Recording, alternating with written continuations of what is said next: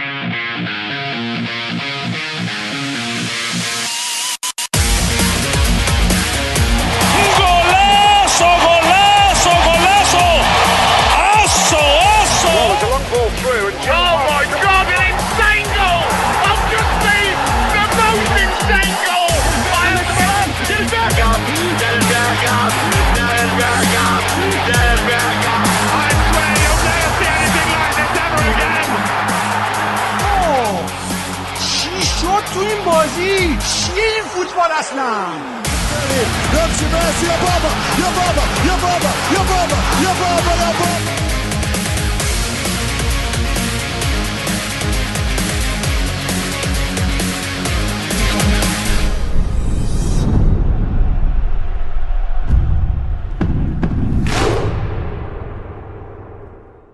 عرض سلام و وقت بخیر داریم به همه شنوندگان عزیز و دوست داشتنی و فوق العاده مهربون پادکست فوتبالی تخصصی توتال فوتبال چهلمین اپیزود شد. شاید باورتون نشه ولی چهلمین اپیزود پادکست توتال فوتبال رو الان کلید می‌زنیم. 22 36 دقیقه. سلام 22 اردیبهشت ماه 22 دو در شرایطی در کنار شما هستیم که مثل همیشه اوضاع خوب نیست. اینکه یه خانواده ای ساختیم که کنار هم حالمون به بهونه فوتبال و بهونه این پادکست خوب باشه فوق العاده قابل ستایش اما به حال خودتون بهتر از من می‌دونید که چه اتفاقی میفته و من شوخی نمی‌کنم. هر لحظه منتظرم که همین فوتبالی هم که مثلا می‌بینیم علی ظاهر رایگان اینم هیئت عدالت مصوبه جدید بده و پولی بشه. البته چیزی که باید پولی می بود و حق پخش براش می بود نیست. یعنی اون چیزی که باید براش پول پرداخت کنیم پولی نیست ولی بقیهش پولی خیلی خب بیشتر از این حاشیه نمیرم. حاشیه که نیست متنه ولی خب می حال منم مثل همه شما خوب نیست. بپردازیم به موضوعات این هفته قبل از اینکه راجع به اینکه چه موضوعاتی رو مطرح می‌کنیم صحبت کنیم با بچه ها سلام علیکی رو داشته باشیم. سهیل عزیز این هفته کنار ما هست و همینطور صادق رمضانی گرامی ابتدا کارمون با سهیل شروع می‌کنیم. فقط خودم هم بگم که محمد رضا حکیمی هستم. مثل هر هفته این هفته هم با شما همراه خواهم بود. سهیل جان سلام. امیدوارم که خیلی بد نباشیم. سلام. خیلی مخلصم. حقیقتش اینه که آنچه که گفتی به نظرم متن بود تا حاشیه برخلاف صحبت اولیت. ولی شرایط واقعا خوب نیست. اولش هم حالا قبل ضبط یعنی من می‌گفتم که اگه نبودم هر لحظه disconnect شدم یا حالا ارتباطم کلا قطع شد بدونید که کوتاهی از من نبوده. این جایی که هستیم دیگه به هر حال نزدیک دسفول و شهر کرد و اینا هست دیگه. این برم که لورستان فکر دارن شروع می‌کنن. ما هم وسطشون گیر کردیم دیگه حالا. اگه نبودیم ببخشید. واقعا وضعیت خوبی نیست. نمیم چی بگم. خیلی توی این شرایط خوب هفته می‌زنم ببخشید دیگه. ایشالله که خبرهای خوبی میشنیم بعدا. بعدا حالا الان. دم تو هم گرم. امیدوارم که تو این یه ساعت دو ساعتی که کنار هم هستیم بتونیم حال خوبی رو با هم دیگه تقسیم بکنیم. صادق جان سلام. حالا جدای از این مباحث اجتماعی که به حال به پوست و گوشت و استخوان ما رسوخ کرده امیدوارم که حال خودت خوب باشه و اینکه حالا می‌دونم تیمت هم مخصوصا شب گذشته اوضاع خوبی و پشت سر نذاشت. حالا همه من جمله تیمت هم امیدوارم خوب باشه. منم سلام می‌کنم به تو و به سهیل عزیز و همچنین به شنوندگان خوبمون. آره دیگه امیدوارم به حال اوضاع بهتر بشه و این یکی دو ساعتی که حتی یه ساعت که ما اصولا پادکست ثبت نمی‌کنیم این دو ساعتی که این پادکست رو گوش می‌کنیم فارغ از بحث دیگه بتونیم بشیم و یه مقدار خودمون رو رها کنیم در این علاقه مشترکمون یعنی فوتبال. و این قولم بدم که دوز ایتالیا این سری بالاست. دوز بالاست. دقیقا.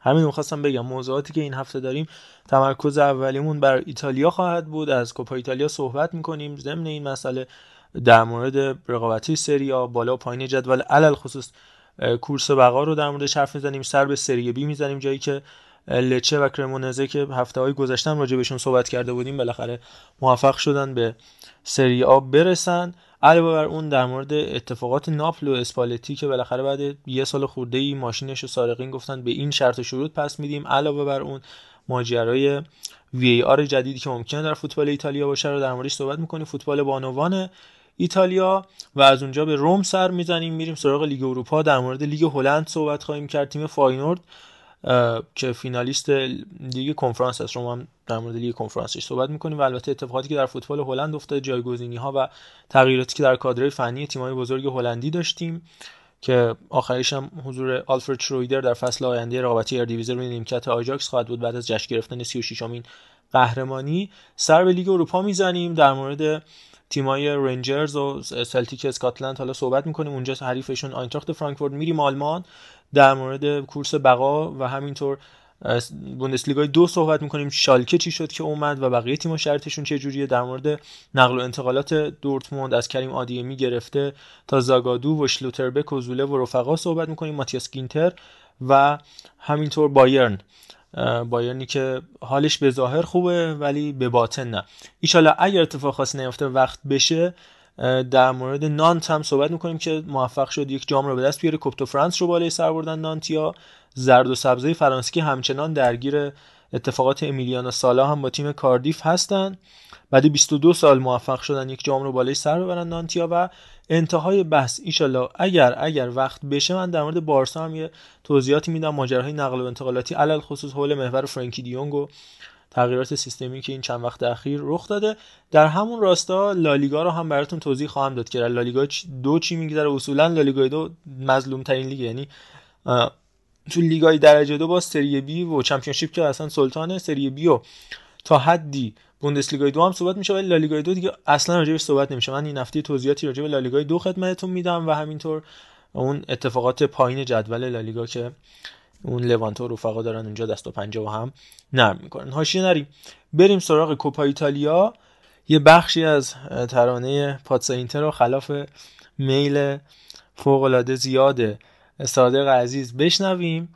برمیگردیم. از کوپا ایتالیا با شما صحبت خواهیم کرد. هواشی مختلف و حالا هوای فوتبال ایتالیا. Io darei la vita, la mia vita, in fondo lo so. Sarà una partita infinita.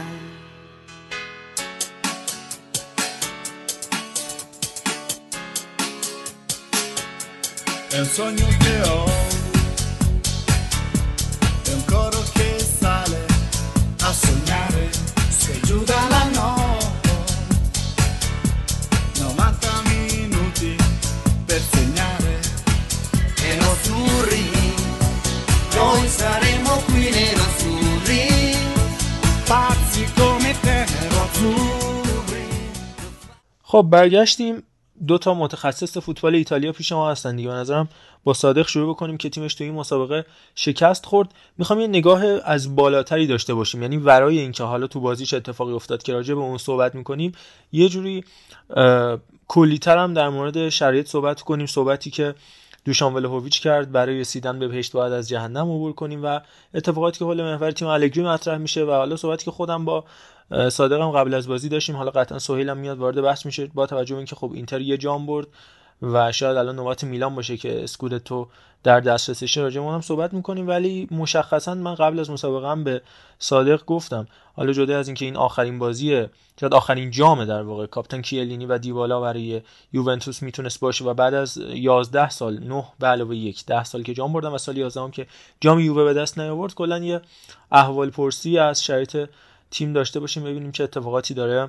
میفته در مورد کیلینی هم در انتهای بحث صحبت می‌کنیم که یه فریم موندگار بتونیم هر کدوم ازش به خاطر بسپانیم با صادق شروع کنیم بعدم سهیل وارد بحث میشه. صادق جان چی بر یووه گذشت این چند وقت اخیر و در نهایت جامی که با دسته سمیران دانویچ بالا رفت هواشی داوری هم که خب طبق معمول تو فوتبال ایتالیا زیاده و دل همه تیم‌ها حتی اونی هم که ضرر می‌کنه و سود می‌کنه همه خونه از این شرایط.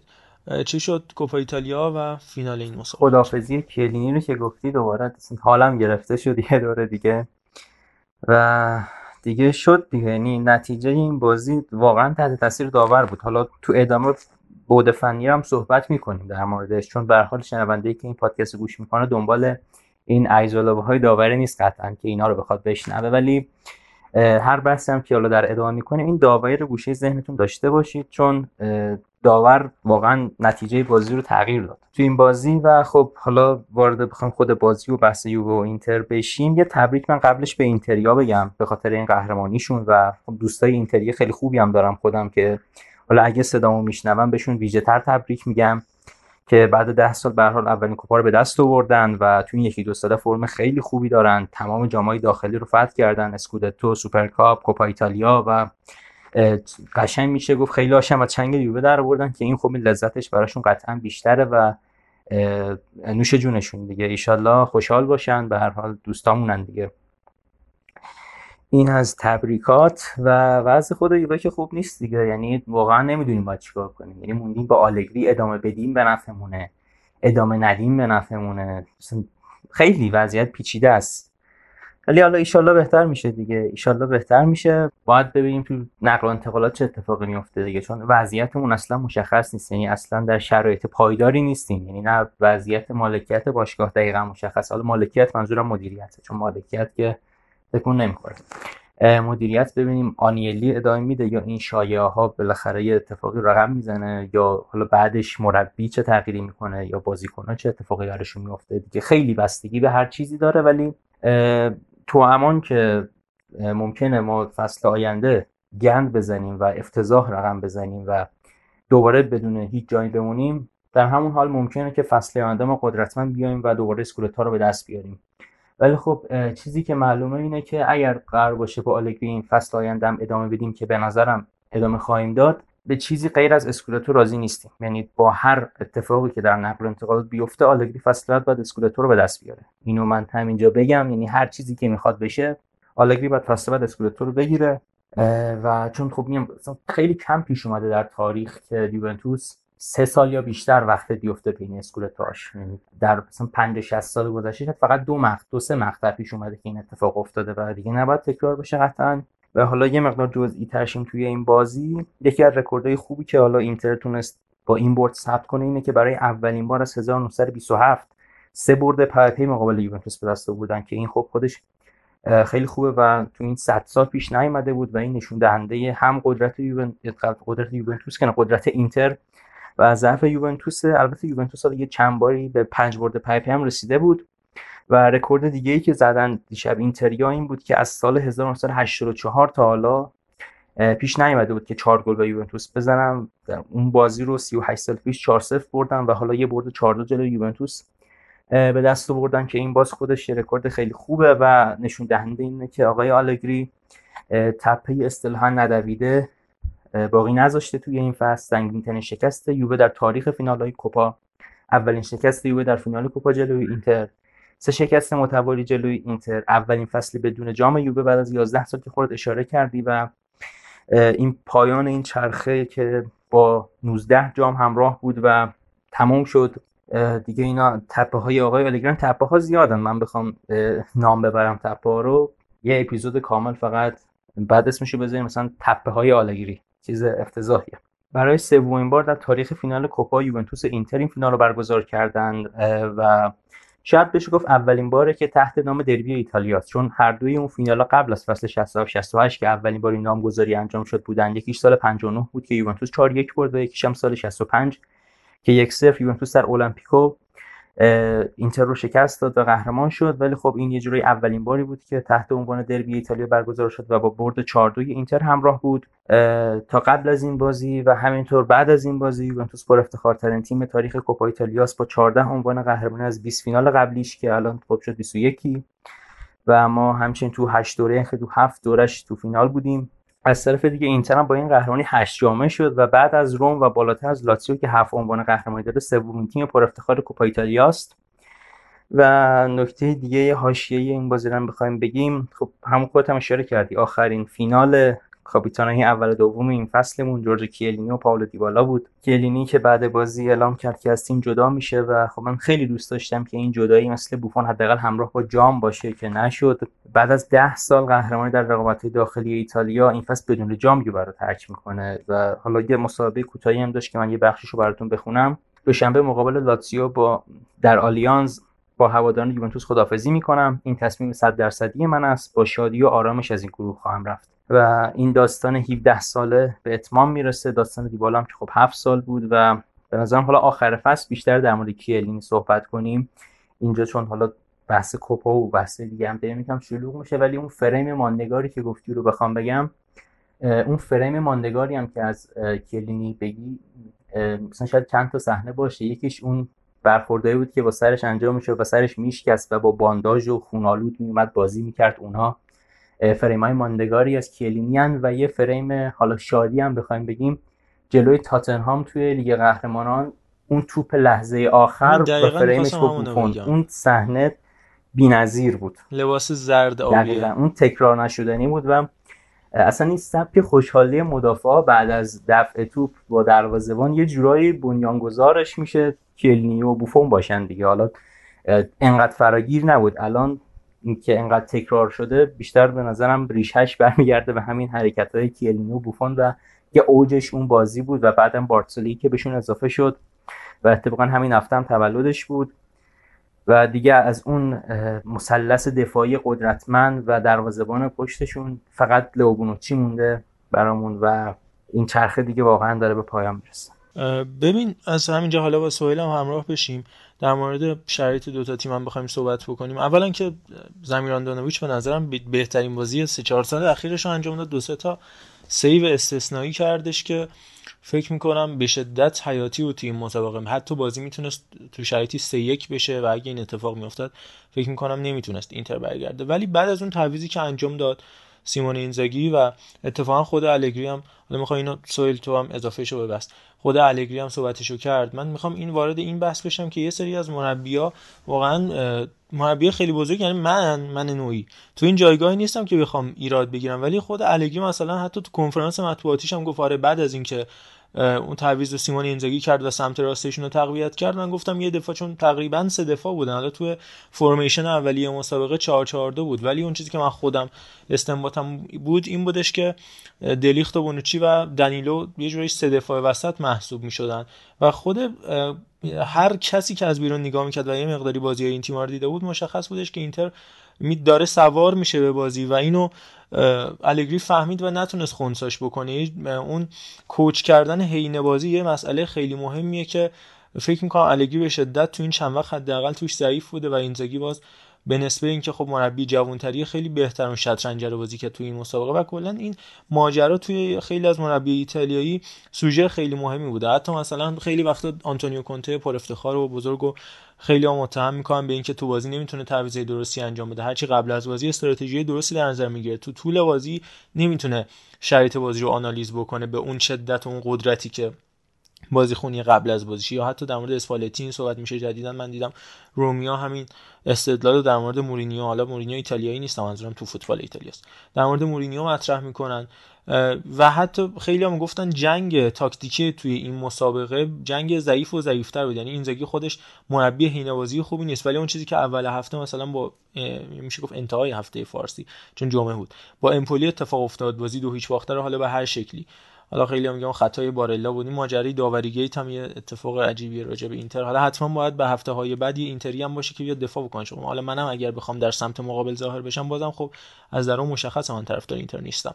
حالا سعی می‌کنم دفاع بکنم اگر نکته ای باشه به عنوان کسی که حالا نماینده اینتر باشه در غیاب هوادار اینتر. ولی حالا جدا از این ماجرا تو بازی امپولی هم بازی رو برگردوندش اینزاگی. دو هیچ عقب بودن 4 دو در نهایت بازی رو بردن. خطای بارلا به نظر من مسلم بود سر گل دوم.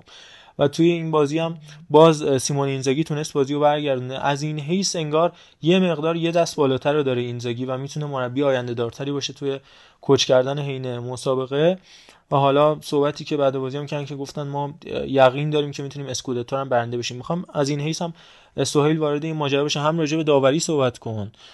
هم در مورد این بحث تعویضا و تغییراتی که تو بازی انجام شده در نهایت مشخص بود که وزنه داره به سمت اینتر سنگینی می‌کنه. ولی کاملا حالا جدای از بحث داوری که اونم راجع بهش حرف می‌زنی الگری آچمز شدش تو طول این مسابقه نظر من که بعد حالا سویلم کامنت صادقم کامنتش رو اضافه می‌کنه. آقا اصلا فلسفه دو تا مربی که ما داریم با هم می‌کنی به نظرم بیانگر اون لپ مطلب دیگه. آلگری کلا اعتقادش به اینه که من یه گل بزنم بعد دیگه حالا دقیقه یک بود دقیقه 25 بود یا 85 مهم نیست. بعدش میرم میچپم تو دفاع. اصلا برام فرقی نمی‌کنه. سناریوی بازی بر چه اساسی چیده شده. خب تا وقتی می‌بینی که با یه تیمی داری مقابله می‌کنی که دو تا بازیکن تقریبا دونده توی سمت چپ و راستش داره. سه تا هافبک خیلی بالر به اصطلاح. هم بروزوویچ هم هاکان و هم بارلا رو داره. تو میای از این ور با ربیو و زکریا و اون جلوشون هم اون رسش پالو دیبالا می‌خوای مقابل اینا چجوری بازی در بیاری؟ من واقعا متعجبم. اون کی بود آقا که در مورد دستیار صحبت می‌کردیم که مثلا بازی جلو روم چه لاندوچی بازی با روم؟ ولی خب الان این چرا هیچی نگفته؟ من واقعا هیچ دفاعی ندارم و با هم که صحبت می‌کردم دقیقه چند بود؟ گفتی که شک نکن اینتر بازی رو می‌بره. چون که جریان بازی انقدر واضح و روشن بود که هر آدمی که اصلا فوتبال هم آشنا نبود این بازی رو می‌دید متوجه می‌شد که در نهایت یوونتوس بازی رو میبازه. از طرفی آلگری یه صحبتی کرده بود که باید ببینیم توی نقل و انتقالات چه خواهد شد. به نظر من یوونتوس از همین ژانویه چی میگن استارت کارش رو زد دیگه با آوردن دنیس زکریا و یک دو تا بازیکن دیگه و یه مدافع خوب. فکر می‌کنم حالا شاید آره می نه می‌خوام چیزشو بگم که مثل کیلینی از چیز یه مدیوم پایینی میاد باهاش. چون کیلینی هم از فیورنتینا یهو اومد یکی دو, سال پشت خط موند و بعد خوب گرفت با این تیم و به کاپیتان رسید. فکر می‌کنم گاتی هم همین روند رو ادامه بده. و یه جایگزین خوب باشه. من من بیشتر می‌خوام در مورد جریان بازی صحبت کنم. اینکه اشتباهات فردی چقدر می‌تونن راحت تیم و زیر واقعا تیغ ببرن. دلیخ دیشب روی گل گل دوم اگه درست بگم. خیلی راحت می‌تونه فکر کنم پریشیچ زد اونو. یه بدن بذاره یا پا بذاره ولی صحنه آثر که می‌بینیم خودشو کنار می‌کشه.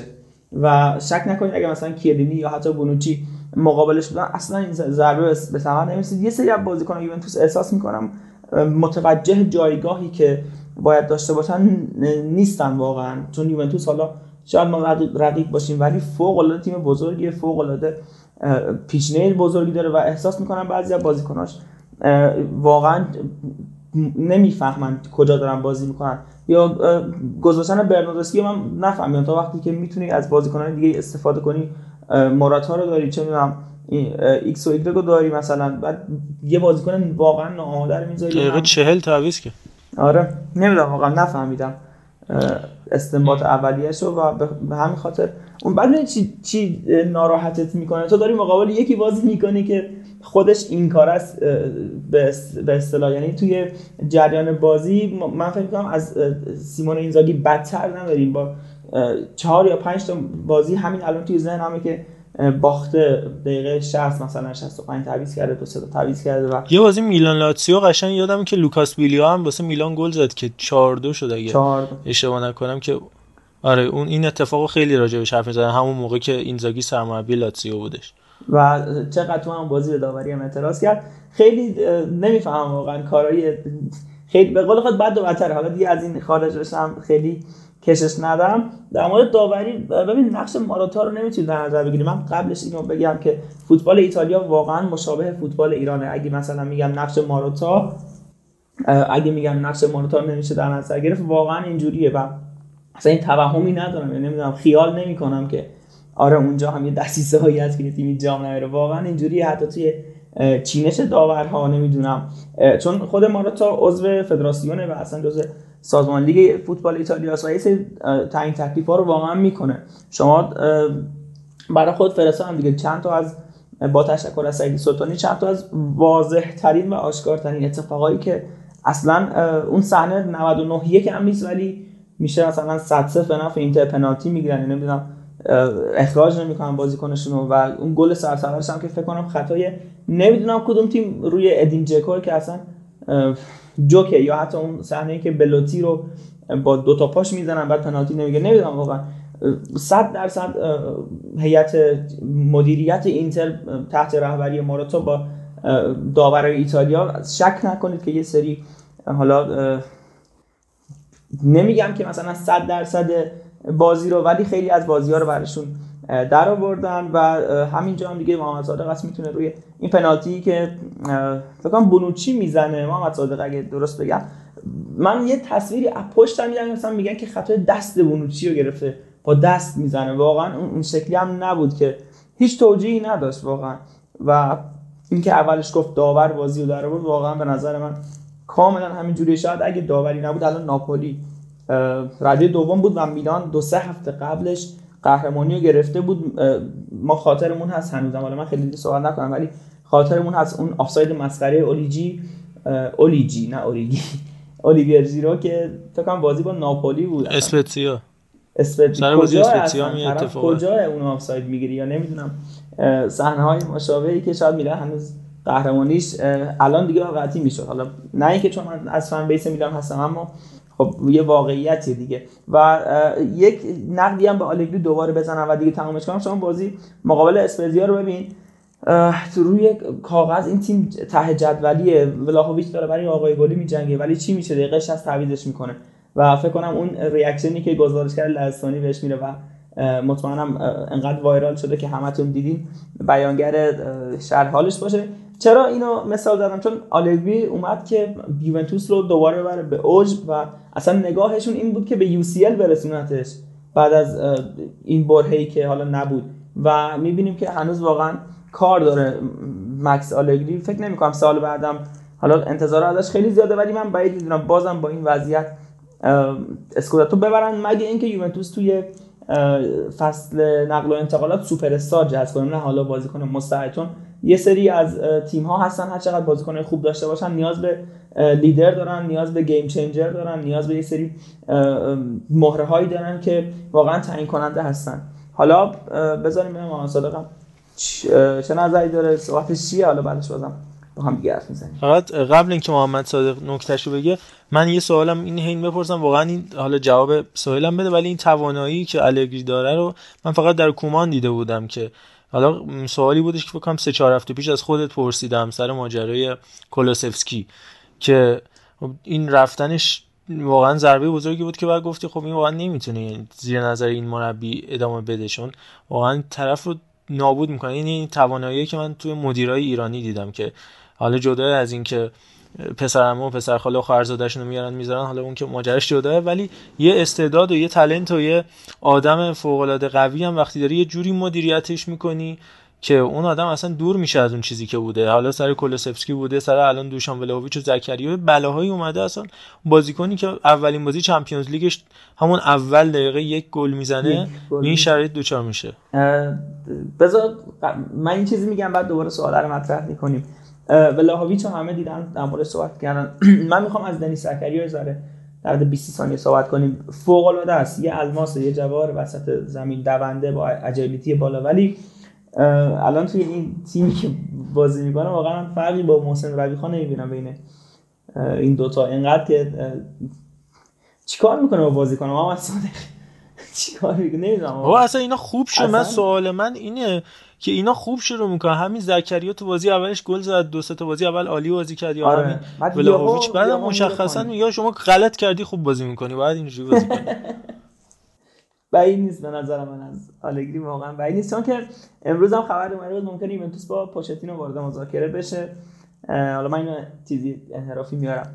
بعد ما الگری می‌شناسیم دیگه. اگه قرار باشه اخراجم بشه هیچ وقت آخرین روز اون deadline contract ش چیز نمی‌کنه مذاکره نمی‌کنه با تیم دیگه تا تیم نمی‌گیره.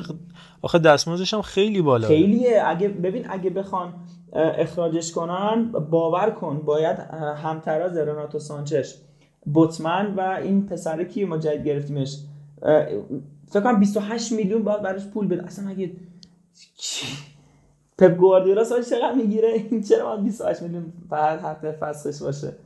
خیلی من برای هم میگم میگم اگه تاکتیکش این باشه که من اینقدر بد باشم اخراجم کنن یه تئوری پشتشه که حداقل حقوقمو تا آخر می‌گیرم. حالا بذار محمد صادقم جواب فکر کنم. منطقی تره. صادق جان آره یه جنبندی راجع به بحث داشته باشیم که دیگه بریم سراغ سری ها و یعنی جدول. اینکه حالا بد کار نمی‌کنه که اخراجش کنن. یعنی همچین آدمی نیست. و اینکه این فصلش هم چون ما چهار ساله باش بستیم چون ما چهار ساله باش بستیم و حقوقش 7.5 میلیون یوروه خب امسالو که هیچی سه سال آینده رو باید حقوقش رو بهش بدیم و 22.5 میلیون یورو میشه. و این حالا با پاداش به 9 میلیون هم می‌رسید که خب چون چیز خاصی به دست نمیاد پاداشی لحاظ نمیشه واسش. برای همینه که این فصل بالا چون باید پول, پول کل حقوقش رو بدیم. و در مورد این حرفی که حالا بازیکن‌ها رو خراب می‌کنه هم درسته هم وجود واسه مثلا ولاهویچ و زکریا به کار بردنش یکی این درست بودنش از این جهته که خب آلگری رو ما می‌شناسیم یعنی مربی نیست که خیلی بازیکن ساز باشه. یعنی واقعا حالا خاطرم نیست بازیکنی زیر دست آلگری مثلا ظهور کرده باشه و درخشیده باشه ولی از طرف دیگه خب زکریا از یه لیگ دیگه اومد و خب طول می‌کشه تا با لیگ جدید و سبک جدید با تاکتیک های جدید خودش رو وفق بده و دوشان بلاهویچ هم فراموش نکنیم به هر حال 22 سالشه. یعنی یه بازیکن جوونیه که اومده توی تیمی که انتظاراتش قهرمانیه. یعنی توی فیورنتینا کسی انتظار قهرمانی هست و نداره. یه بازی رو ببری میگن ای ول دمت گرم بردیم یه دونه گل بزنی همه فریاد می‌کشن ولی خب توی یوونتوس کسی با یه برد ذوق زده نمیشه. و همین الانش هم اگر پنالتی ها رو کنار بزنیم یعنی پنالتی هایی که ولاهویچ توی فیورنتینا زد رو کنار بزنیم میانگین گلزنیش در یوونتوس بهتر از نیم فصل اولش توی فیورنتینا بوده. با این حال انتظارات خوب ازش خیلی بالاست ولی به نظرم زوده یکم قضاوت کنیم ولاهویچ و زکریا رو زیر دست آلگری. و به نظرم حالا در فصل آینده خیلی بهتر میشه قضاوت کرد چون به حال یک جمله هست که میگن یه مربی خوب وقتی وارد تیم میشه در 6 ماه باید تغییر ایجاد کنه. ولی برای اینکه اون تیم تیم خودش بشه بین 12 ماه تا 18 ماه زمان احتیاج داره. یعنی سال آینده بیشتر میشه در موردش صحبت کرد. و اینکه این فصل هم حتی یوونتوس شانس قهرمانی داشت. یعنی اگر اون اتفاقات اول فصل نمیافتاد ما همین فصل خیلی خوب نزدیک شده بودیم که حالا اون باخته بازی با اینتر دیگه ما از کورس دور کرد.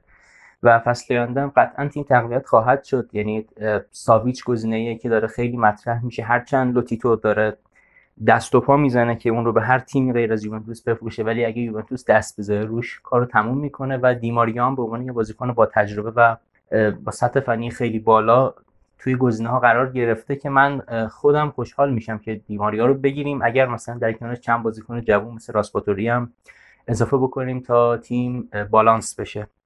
و در مورد تعویضات واقعا خیلی نکته خوبی رو گفتین. اصلا تعویض دو تا سرمربی رو تو این بازی بررسی کنیم.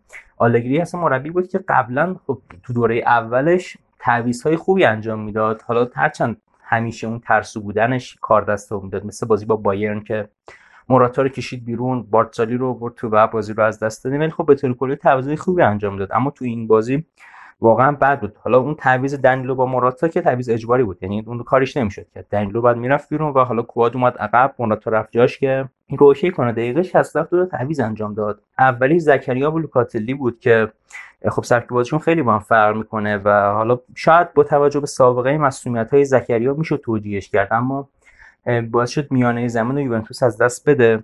و تعویض سمیش تعویض برنارسکی با بونوچی بود. اتفاقا برخلاف شما من حس می‌کنم برنارسکی خیلی بازی خوبی هم داشت نمایش می‌ذاشت و پریشیچ رو واقعا از جریان بازی خارج کرده بود. پریشیچی که تا اون زمان هیچ کاری نکرد تو بازی و من حتی یه لحظه توپ اومد دستش فکر کردم تازه تعویض شده اومده تو انقدر که توی بازی گم بود. ولی بعد از خروج برناردسکی انقدر درخشید که با دو گل یه جورایی بهترین بازیکن زمین هم شد. و بعد اینکه تعویض شد برناردسکی پریشیچ خیلی درخشید.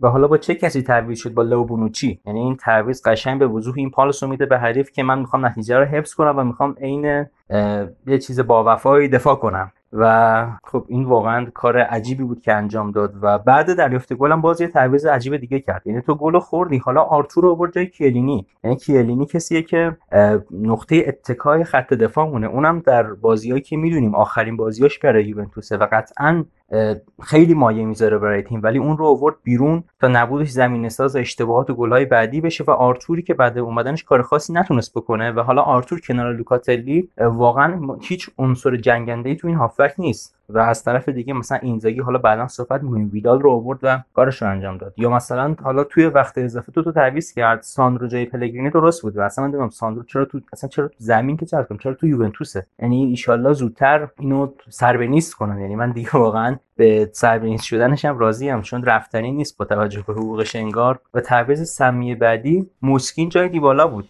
بره همونجا که ادوارد آنیلی رفت. نه اون بهشتی نمیشه. این با این سبک بازیش ازش نمی‌گذاریم اون سر پل سرات خیرش می‌گیریم آره. واقعا بعد همین می‌خواد فیکس تیم ملی هم باشه دیگه تو جام جهانی. گزینه اول تیتا است یعنی واقعا این آقا عرفان اینو بشنوه اصلا بد میشه. خیلی خیلی بد میشه. لودی و دوستان از لالیگا شما رو نه آخه تیتا اعتقاد جدی به این داره. همه بازی فیکس می‌ذاره دیگه. آره واقعا عجیبه. رینیلدو رو بیاره.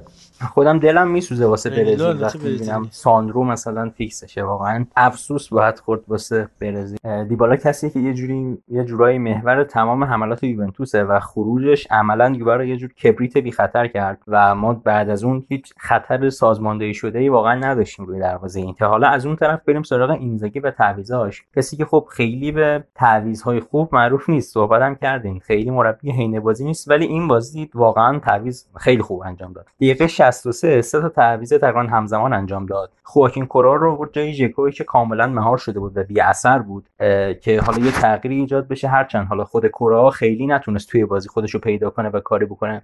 مهمترین تعویض اینه که الان می‌خوام بگم دیمارکو جای دیامروزیا این واقعا خیلی تعویض خوبی یکی از اصلی ترین تغییرات اینزاگی بود. دیامروزیا خب واقعا روز خوبی رو نداشت. یعنی درصد پاس سالانش مثلا 78 درصد بود. هیچ دریبل موفقی نداشت. هیچ پاس بلندش به مقصد نرسیده بود. خب این آمار خیلی بدیه.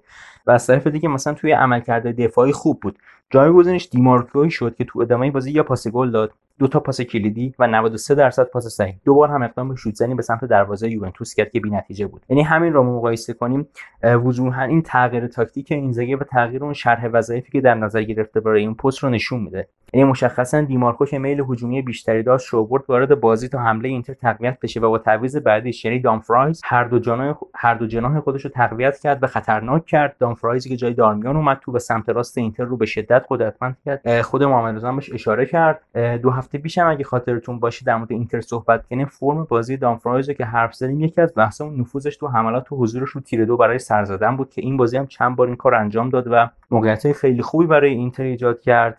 و حالا محصل تعویض این دوتا مربی تو 90 دقیقه مساوی بود. رسیدن بازی به وقتای اضافی بود. تا اینزاگی تو آخر 90 دقیقه تو وقتای اضافی تو تعویض دیگه هم انجام داد. ویدال رو برد جای هاکانی که خب خسته شده بود و ویدال خیلی خوب تونست خط هافک یوونتوس رو که بازیکن جنگنده ای توش نبود از میدون خارج بکنه و خب آرتور لوکاتلی فقط بازیکنای موقعیت سازن. حالا آرتور که بیشتر shuttler ه ولی هیچ کدومشون جنگنده نیستن و این کار خیلی خوب انجام داد. ویدال تعویض بعدیش هم سانچز با انگیزه و تازه نفس جای لاوتارو بود که بتونه از خستگی بازیکنان یووه استفاده کنه و به تیم ضربه بزنه. اون گل لحظه آخرش تو سوپر جام هم یه جور برد روانی برای قضیه بود هم برای یوونتوس هم برای اینتر و در دقیقه 116 هم دیمارکوی که آورده تو بازی رو کشید بیرون و خیلی نتیجه رو گرفته بود. یعنی اختلاف دو گل هم ایجاد کرده بود و الساندرو باستانی رو آورد تو. این اصلا مقایسه کن با آلگری که کی تیم دفاع کرد. اینجا اینجایی که این کار انجام داد؟ باستونی. با توجه به قد بلندش خیلی خوب ضربات سر رو زد و مانع یک بازی مستقیم از سمت یوونتوس لحظات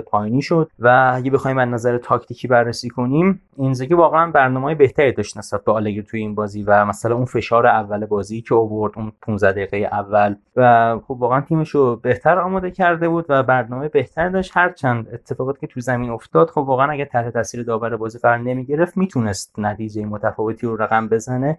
ولی خب حالا خیلی هم دوست ندارم در مورد داوری صحبت کنم. حالا سهیل صحبت کرد خب به حال اینتری ها هم حضور دارن و میشنون پادکست رو. خب نمی‌خوام زحمات اینزاگی و تیمشون رو نایده بگیریم. به حال حالا هرچند که الان دیگه من معتقدم میلان شانس بیشتری برای قهرمانی داره ولی تیم اینتر تیم قدرتمندتریه در پست های مختلف و این بازی هم الان از نظر تاکتیکی بررسی کردیم که چه های خوبی رو اینزاگی انجام داد و واقعا تیمشون شایسته احترامه و خب حالا واری که یه مقدار دیگه عجیب و بی ثمر آره، داره عمل می‌کنه و اعصاب هوادارم خورد کرده. حتی از این قضیه می‌تونیم پل بزنیم به این حاشیه جدید مدل جدید استفاده از VAR توی ایتالیا اگه موافق باشیم آره بذار من این توضیح ابتدایی در مورد این ماجرا بدم.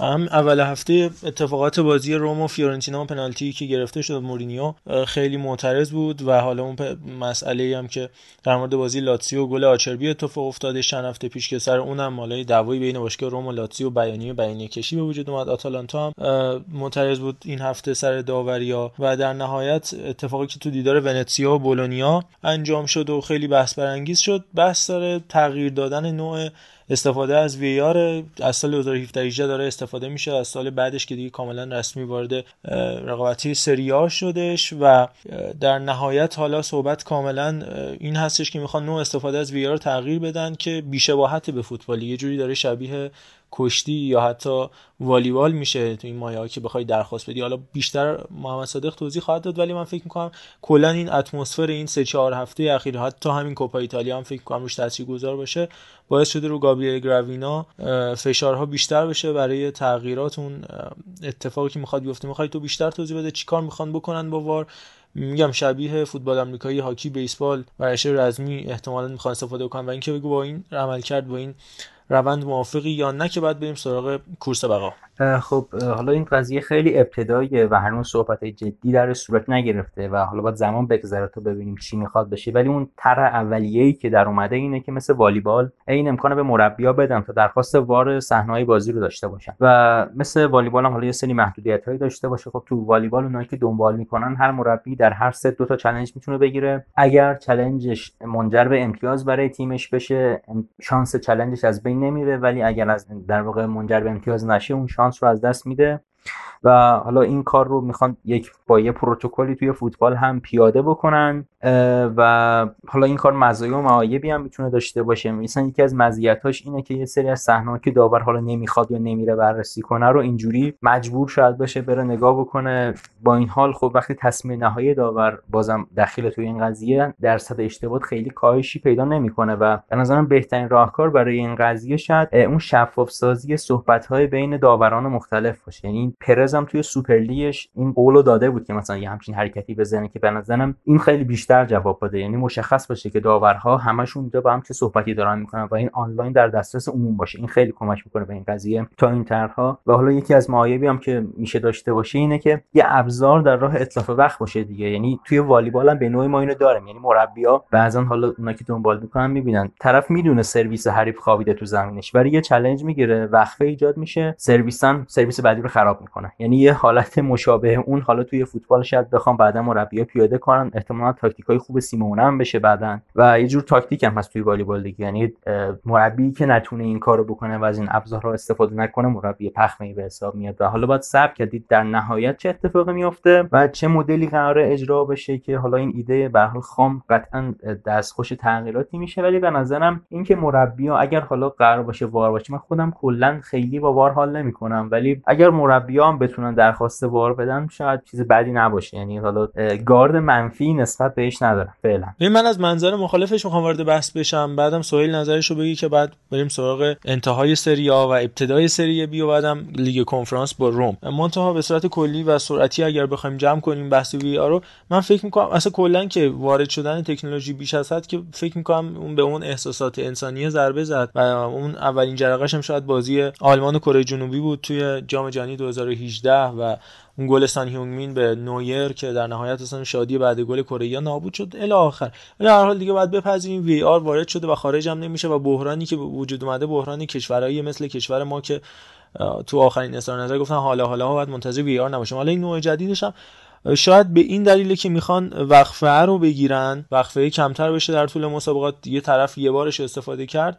دیگه وجود نخواهدش. مونتا هنوز این بحثه که خب اوکی درخواست مربیا هست یا نه آیا خود داورم می‌تونه به تعداد نامحدود این کار رو انجام بده یا نه. یعنی یه جورایی یه ادوانتج برای داورا بود که اگر اشتباهی کردن بشه از بالا اصلاح بشه دیگه. هنوز تو اینم بحثه. من فکر می‌کنم که باز همین روش دوباره بخوان توش دستکاری بکنن. باز دیگه دو سه سال آداپته شدن با این شرایط طول می‌کشه و باز دوباره آزمون خطاهایی که ادامه خواهد. باز الان مثلا تو فوتبال انگلیس نگاه کنی بیشتر سرعت افزایش پیدا کرد. دوباره بخوایم آزمون خط جدید داشته باشیم فکر می‌کنم یه بار دیگه اون دست اندازه تو شرایط فوتبال و اون سرعت و اون احساساتی که کمتر میشه دخیل خواهد شد. این کلا طبیعی ترش من من یکی بیشتر دوستم سوال تو نظر چیه؟ مربیات عروسک پرت کنن تو زمین یا نه؟ مثل کشتی. به نظر من خیلی حال نمیده این شکلی. حالا ممکنه که عدالت برقرار بشه یا استحقاق تیم های به یه نحوی هم مشخص بشه. ولی خب می‌دونید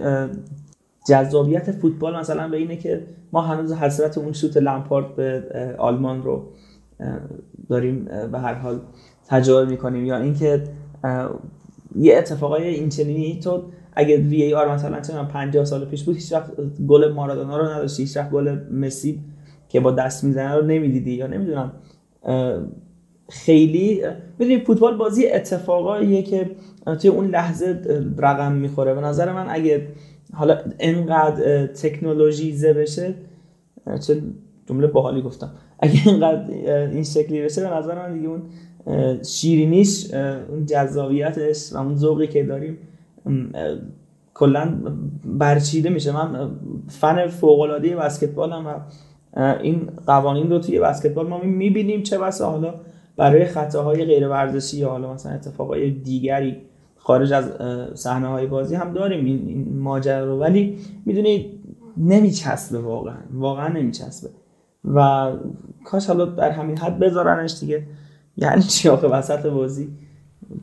یه وقفه ای تو نمی‌دونم اصلا اینو کامنتی در دیگه و تو من احساس می‌کنم یه market جدیدی هم دوباره ایجاد میشه که یک یک point ی مثلا برای مربی که این مربی بهتر مثل تایموت گرفتن دیگه حالا تو هم بسکتبال والیبال اینا. این مربی مثلا بهتر درخواست میده. پس اینم یه مزیت رقابتی مثلا برای آقای اینزاگی بهتر از آقای الگری درخواست VAR میده. اون سیستم رو میسوزونه اون فرم اون فرصتی که داره آره بعد دوباره یه سری دوستان data تولید می‌کنن و جدول می‌کشن. این در این دقیقه تای... time بازبینی میده. این اصلا time بازبینی رو داده برای اینکه حمله حریف رو بکشه. نمی‌دونم فلان الا این ماجراها.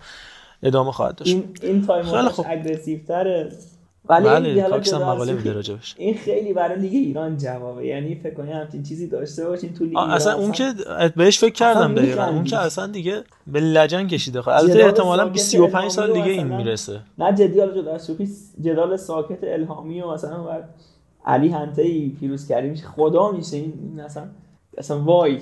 اونا که بحث می‌کشه به فاضلاب چون در متخصصان هر دو طرفی که نام بردی. خیلی خوب. آقا بگذریم از این ماجراهای وی آر.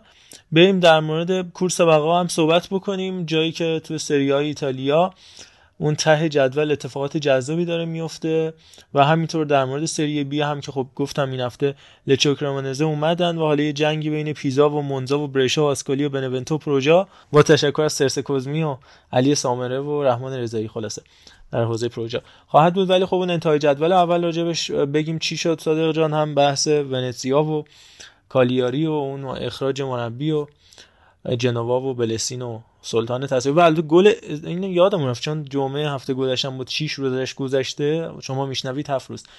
کریشیتو اون پنالتی لحظه آخری که اتفاقا هفته گذشتهش بعد این سال کریشیتو پنالتیشو خراب کرده بود. کریشیتو هم حالا جدا از اون بحث ماجرای تبانی که باعث شد از تیم ملی اخراج بشه کلا حرف میشه راجبش سالها صحبت کرد. پایین جدول چه خبره؟ کیا میرن کیا میان؟ و تازه پنالتی هم جلوی چه تیمی خراب کرد؟ جلوی سمپدوریا تو دلا لانترنا خودش دیگه واقعا بندازه کافی سنگین بود. و چقدر این فصل سریا کلا داره جذاب دنبال میشه. یعنی تو تمامی مناطق یعنی تیم اول و دوم که میلان و اینترن شونه به شونه واسه قهرمانی دارن میجنگن و میلان بعد برده حالا این هفته نه هفته قبل جلو فیورنتینا که تروچیانو اون اشتباه کرد دست بالاتر داره و این هفته هم رقیباشون رو هر دوشون بردن. بعد سوم چهارم ناپولی و یووه رقابت دارن که حالا خیلی البته فرق نمی‌کنه چون سهمیه رو گرفتن ولی خب حالا این نکته من اینجا اشاره کنم که یووه احتمالا حالا رتبه سوم از دست داده و باختش تو فینال کوپا ایتالیا. مجموعا 13 میلیون یورو در واقع حقوقی بخوام که عدم النفع بود دیگه. یعنی 13 میلیون یورو سود مالی رو از دست داده و اینم باز یه دردسر به دردسرمون اضافه می‌کنه. یکی از هیجان انگیزترین کورس ها قبل اینکه برسیم به کورس بقا اون سهمیه لیگ اروپا کنفرانس یعنی لاتسیو روم فیورنتینا و آتالانتا عجیب غریب رقابت دارن واسه رتبه پنجم تا هشتم. لاتزیو 62 امتیازی سه تا تیم دیگه 59 تا. یعنی با توجه به بازی باقی مونده که دو تا بازی بیشتر نمونده حتی ممکنه ما چهار تیم با امتیاز برابر داشته باشیم تو آخر این فصل که واقعا هیجان انگیز می‌کنه کارو. تیم پنجم ششم لیگ اروپا میرن هفتم هم لیگ کنفرانس.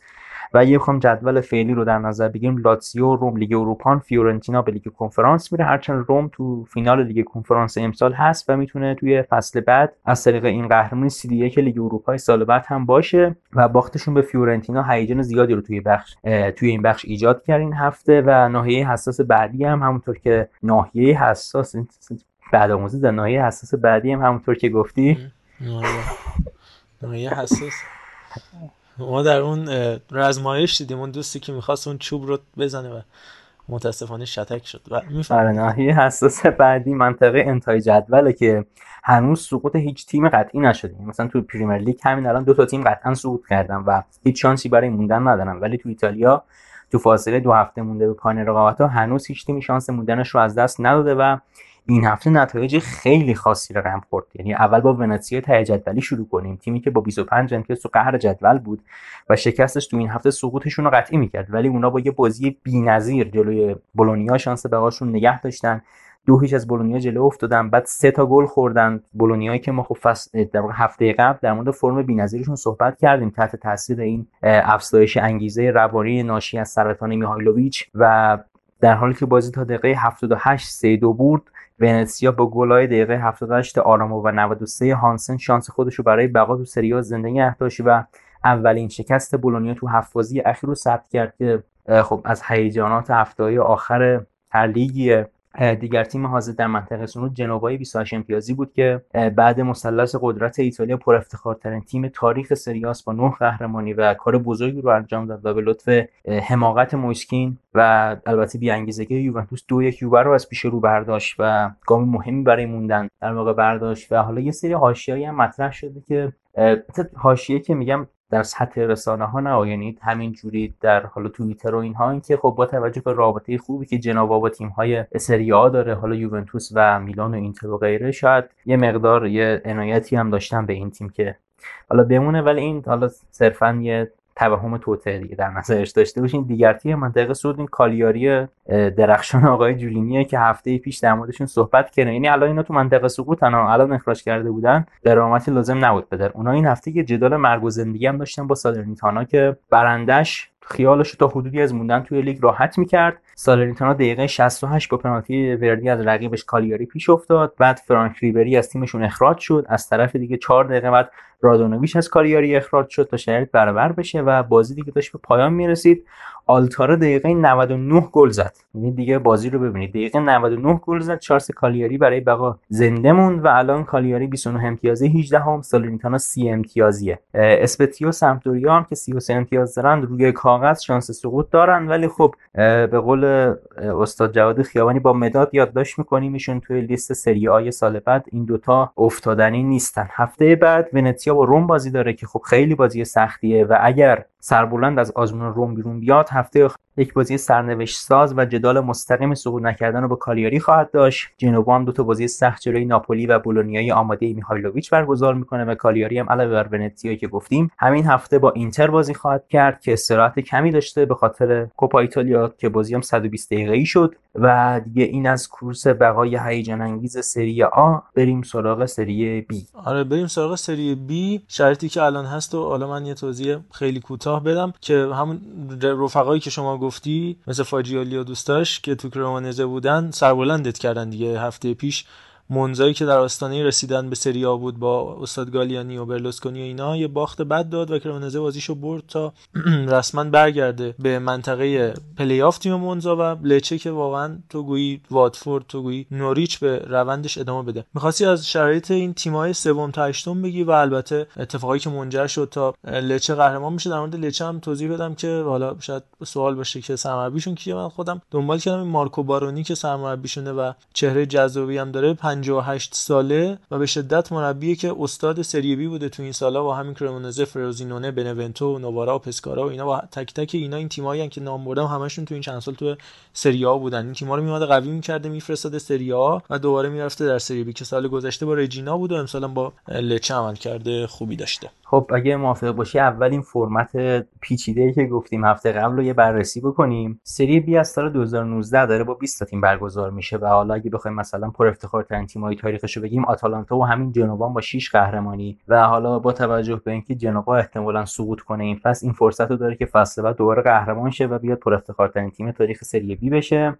از سری بی سه تا تیم صعود می‌کنن به سری آ و چهار تا تیم به سری چی سقوط می‌کنن. دو تا تیم اول جدول مستقیما میان سری آ و تیم سوم اینجا یه بندی هست یه دونه تبصره وجود داره. اگه تیم سوم ده امتیاز یا بیشتر نسبت به تیم چهارم داشته باشه مستقیما میاد بالا. وگرنه تیم سوم تا هشتم یک پلی‌آف 6 تیمه رو برگزار می‌کنن. باز یه تبصره به شرطی که فاصله تیم هشتم تا تیم سوم بیش از 14 امتیاز نباشه. الان گرفتین چی شد؟ خیلی سخت آره سخت. خیلی آره بذار یه بار کوتاه دوباره اینو بگم. تیم سوم ده امتیاز یا بیشتر داشته باشه مستقیم میره. فاصله 3 تا 8 هم نباید بیش از 14 امتیاز باشه. پلی آف خب حد اکثر میشه سه دور. دور اول که یه تک بازی میزبانش تیم بالاتر جدوله و دوران بعدی رفت و برگشتی برگزار میشه و پنالتی هم انگار وجود نداره تا که من خوندم در موردش و بازی اگه سر 20 دقیقه مساوی تیم بالاتر صعود می‌کنه توی حالا اون پلی‌آف اول که قطعا اینجوریه. فرمت بازی ها چه جوریه؟ حالا تیم هشتم می‌خوره به تیم پنجم تیم هفتم به تیم ششم. میزبانم خب تیمی که در جدول بالاتر قرار داره. حالا اینا رفت و برگشتی بازی می‌کنن با تیم بالاتر یعنی برنده بازی ششم هفتم می‌خوره به تیم سوم پنجم هشتم می‌خوره به تیم چهارم. بعد برنده این دوتا بازی با هم بازی می‌کنن یه رفت و برگشتی می‌زنن و برنده در نهایت در واقع در پایان این تورنمنت پیچیده صعود می‌کنه به سری آ. حالا توی بخش سقوط هم همچین بساطی داریم. یعنی سه تا تیمی که مستقیم صعود می‌کنن که هیچی. یعنی تیم 18 19 و 20 اگه تیم 17 هم 5 امتیاز یا بیشتر کمتر از تیم 16 هم داشته باشه مستقیم میفته اگر نه با تیم 16 هم پلی آف رفت و برگشتی می‌زنن تا سقوط کننده مشخص بشه. یعنی اونجا ما یه پلی آوت داریم. و حالا اگه بخواد مثلا روی جدول جدول بررسی بکنیم خب لچه با هفته که قهرمان شد. همونطور که گفتی کرمونزه هم 69 امتیازی شد و قهرمان. این عزیزان مستقیم میان بالا. پیزا مونزا برشا و آسکولی و بنونتو پروجام همونطور که گفتی میرن به پلی آف به خاطر چون فاصله 14 امتیازی وجود نداره. و رتبهشون هم که مشخصه دیگه. الان پروجا که 8 می‌خوره به برشای پنجمی بنونتو که 7 می‌خوره به آسکولی ششمی و اینا برندهشون حالا با پیزا مونزا بازی خواهند کرد. توی این یه بخش میانی هم از رتبه نهم تا 15 هم هست که اینا هیچ اتفاقی واسهشون نمیفته که حالا بخوام چند تاشون رو بگم که بشناسیم. مثلا فروزینونه با اون بالکن معروفش اینجاست که به خاطر بازی رو در رو نتونست حضور داشته باشه. یا پارمای دوست داشتنیه یا اسپالا که توی سریا حضور داشت. بعد می‌رسیم به رتبه 16 و 17 که اختلاف یه امتیازی دارن با هم. و این منطقه سقوط رو من حالا تو ادامه توضیح میدم. خیلی بازی هیجان انگیزی رخ داد تو هفته آخرش. تیم 16 هم یه تیمیه که حالا من بذاری ذره کلنجان برم چجوری تلفظش کنم.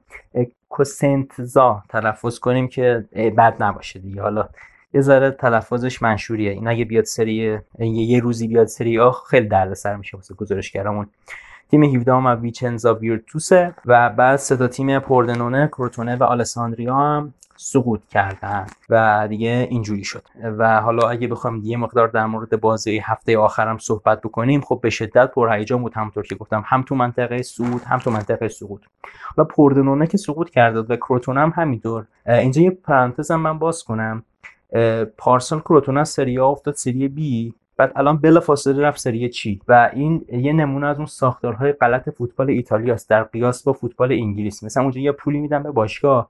باشگاه به فنا نره. یعنی همینجور می‌بینیم دیگه واتفورد و فولام و تیم هی آسانسور میشن. واسه اینه که بهشون یه کمک مالی میشه که نابود نشه تیمه. ولی اینجا ما کروتونه رو از سری آ خب خودش میره سری بی کسی کاریش نداره میره سری چی؟ یعنی عملا خدا رحمت کنه باشگاه رو. و یه رقابت سنگین هم بود بین اون سه تیم بالاتر. یعنی آلساندریا ویچنزا ویرتوس و کوسنسا تا قبل هفته آخر ویچنزا تو منطقه سقوط بود. با 31 امتیاز. کوسنسا 32 امتیازی بود. آلساندریا 34 امتیازی. یعنی آلساندریا تیم بود که کاملا در شرایط پایدارتری قرار نسبت بقیه و بازی مستقیم بود. هفته آخر بین ویچنزا با آلساندریا و حالا کوسنسا هم که با چیتادلا بازی داشت اونا رو برد از منطقه سقوط خارج شد. ویچنسا یکیچ آلساندریا رو برد و اونا رو مستقیم فرستاد به سری چی؟ یعنی تیمی که بیشترین شانس داشت در نهایت سقوط کرد و شانس باقی موندن خودشون رو نگه داشتن ویچنزایا. و حالا امشب هم اتفاقا با کوسنسا بازی دارن. من طرح بازی رو واسه فرستادم. یه طرح خیلی خفنی هم زده بود سری بی واسه این بازی و خیلی زیبا بود. ویچنزا تو سه تا بازی آخرش تو سری بی خیلی خوب بوده و همه رو برده و اتفاقا ما اونجا هم یه قرضی داریم. رانوکیا که هفته قبلش یه بازی تاریخی رو انجام دادن جلوی لچه اونا تا دقیقه 94 یکی عقب بودن. یه پنالتی برای ویچنزا گرفته شد. گل شد. دقیقه 103 رانوکیا یووه دروازه لچه رو باز کرد و بازی رو دو یک بردن و حالا تونستن با برد هفته بعدش جلوی آلساندریا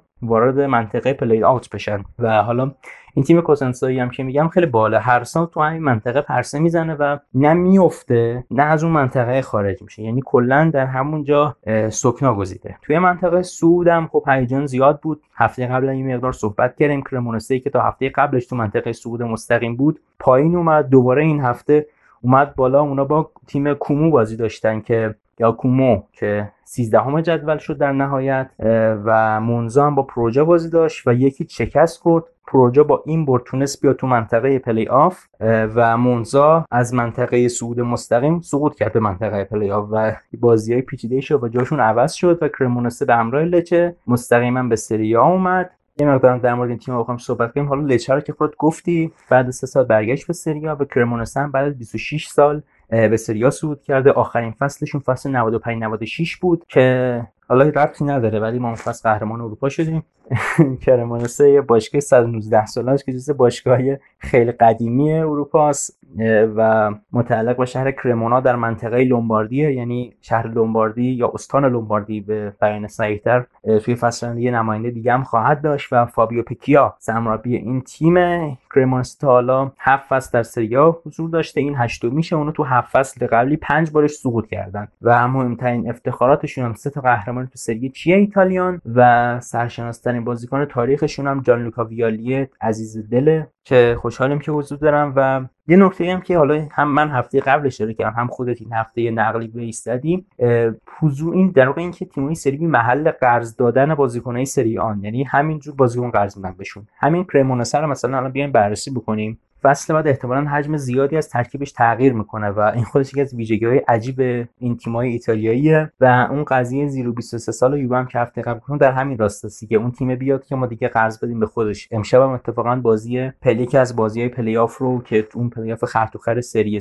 چی هست قرار انجام بدن با تیم رناتا. دروازه‌بانشون مارکو کارنسکی قرضی آتالانتاست. یا مثلا اوکوری دفاع وسط ایتالیایی نیجریاییشون قرضی آتالانتا است. آنره مرونی دفاع وسطشون قرضی ساسولوه. لئوناردو سرنیکولا رو دارن که قرضی ساسولو توپست دفاع چپشون. یعنی تیم بازیکن رو اگه یادتون باشه تو اسپال هم بود اسمش شنیدیم تو اون که تو سری آ بودن. نیکو واجیولی خودمون رو دارن که 3 گل و 7 پاس گل واسهشون زد. لوکا زانیماکیا رو دارن 8 گل و 6 پاس گل. همزی رافیا هم بازیکن دیگه که باز قرضی یوونتوس یعنی سه تا قرضی از یوونتوس. حالا فاجیولی و زانیماکیا که جزو فصل پیش هم بازی کرد آره اصلا اینا جزو ارکان این تیم هم بودن. یعنی جزو ارکان اصلی سود کرمونسه این دو تا بازیکن بودن و ممکنه فصل بعد نباشن. یعنی مثلا فاجیولی صحبتاش هست که حتی به تیم اصلی یوونتوس برگرده ولی خب حالا باید دید در نهایت چه اتفاقی میفته. حالا شایعاتی هم هست که یه فصل دیگه توی کرمانسه بمونه تا با جو سری نشه. یا مثلا بازیکن دیگهشون جیانلوکا گایتانو که از قرضی ناپولی اومده براشون و خب این وضعیت رو دیگه به تیم‌های دیگه سری بی هم تعمین بدیم. همشون همچین وضعیت حالا این چند تا بازیکن ما گفتیم. یعنی دو تا بازیکن از آتالانتا گفتیم بعد ساسولو داشتن بعد سه تا یوونتوس بعد حالا دوباره یکی دو تا از ناپولی. دیگه این چه وضعیتی؟ حالا برای اینکه بحثم دیگه طولانی یه سری آمار کلی هم بدم از این فصلشون.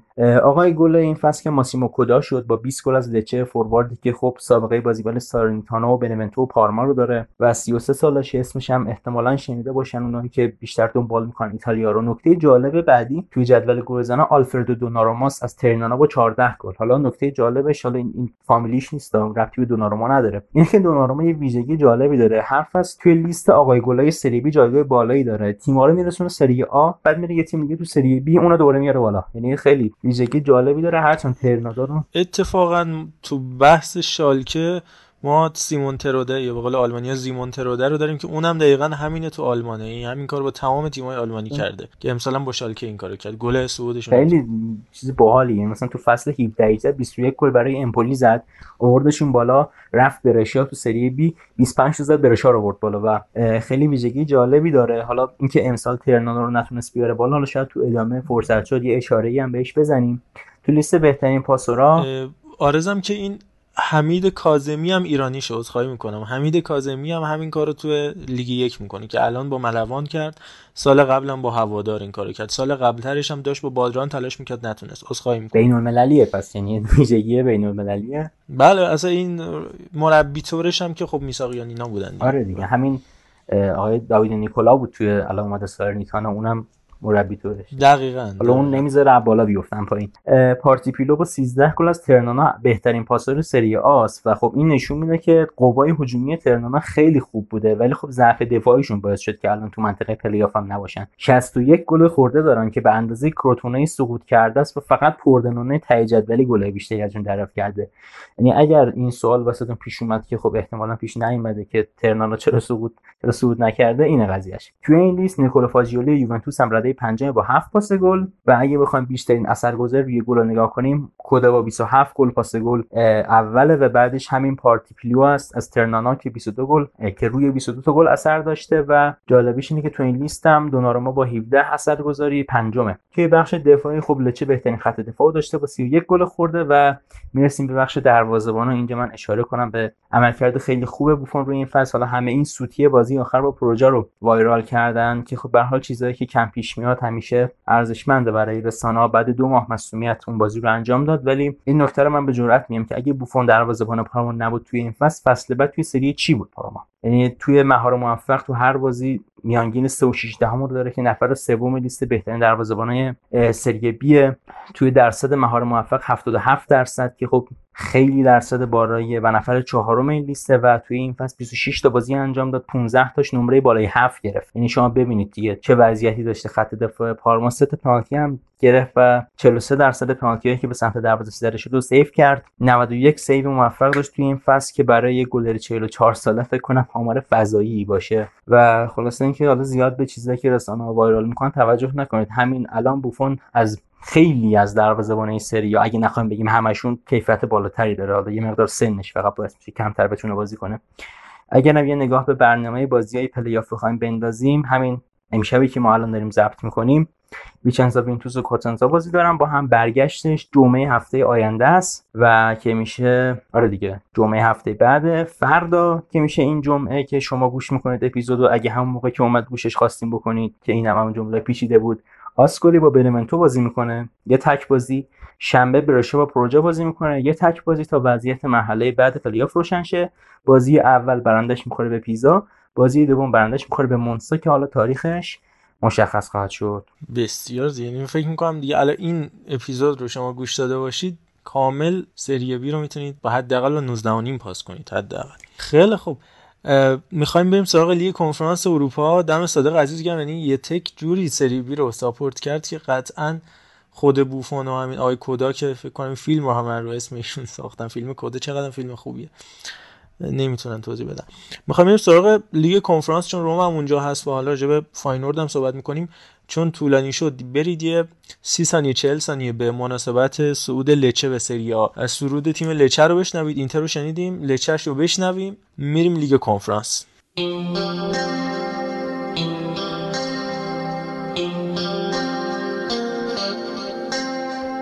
cuore che batte, ma nessuno lo sente. Però ti assicuro giallo rosso e per sempre a due passi dal mare la domenica sarà nel segno del Lecce che vincerà اما لیگ کنفرانس ما اون سمتشو یعنی فاینورد رو در موردش صحبت می‌کنیم با امید امیرجانی عزیز.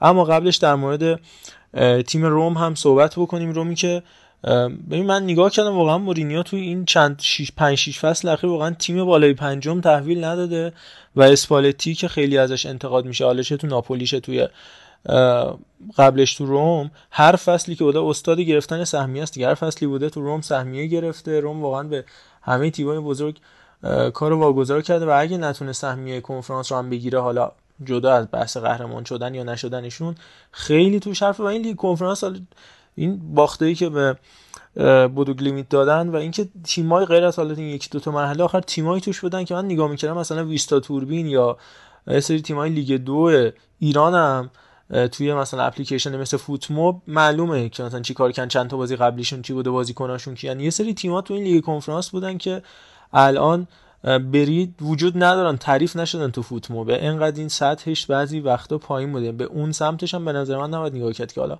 فصل موفقی مورینیو پشت سر گذاشته و حالا اون اشکایی که ریختش توی بازی با لستر. نظر تو چیه؟ می‌خوای سوال تو راجع به مورینیو و این فصل روم نظر بده که بعد بریم با صادقم همراه بشیم و بریم سراغ هلند. خیلی خب میگم که یه سوالی بپرسم. آیا اسکوادی که اسپالتی و مورینیو در اختیار دارن هم لحاظ یا این صرفا فقط به خاطر اینکه حالا مورینیو اخه؟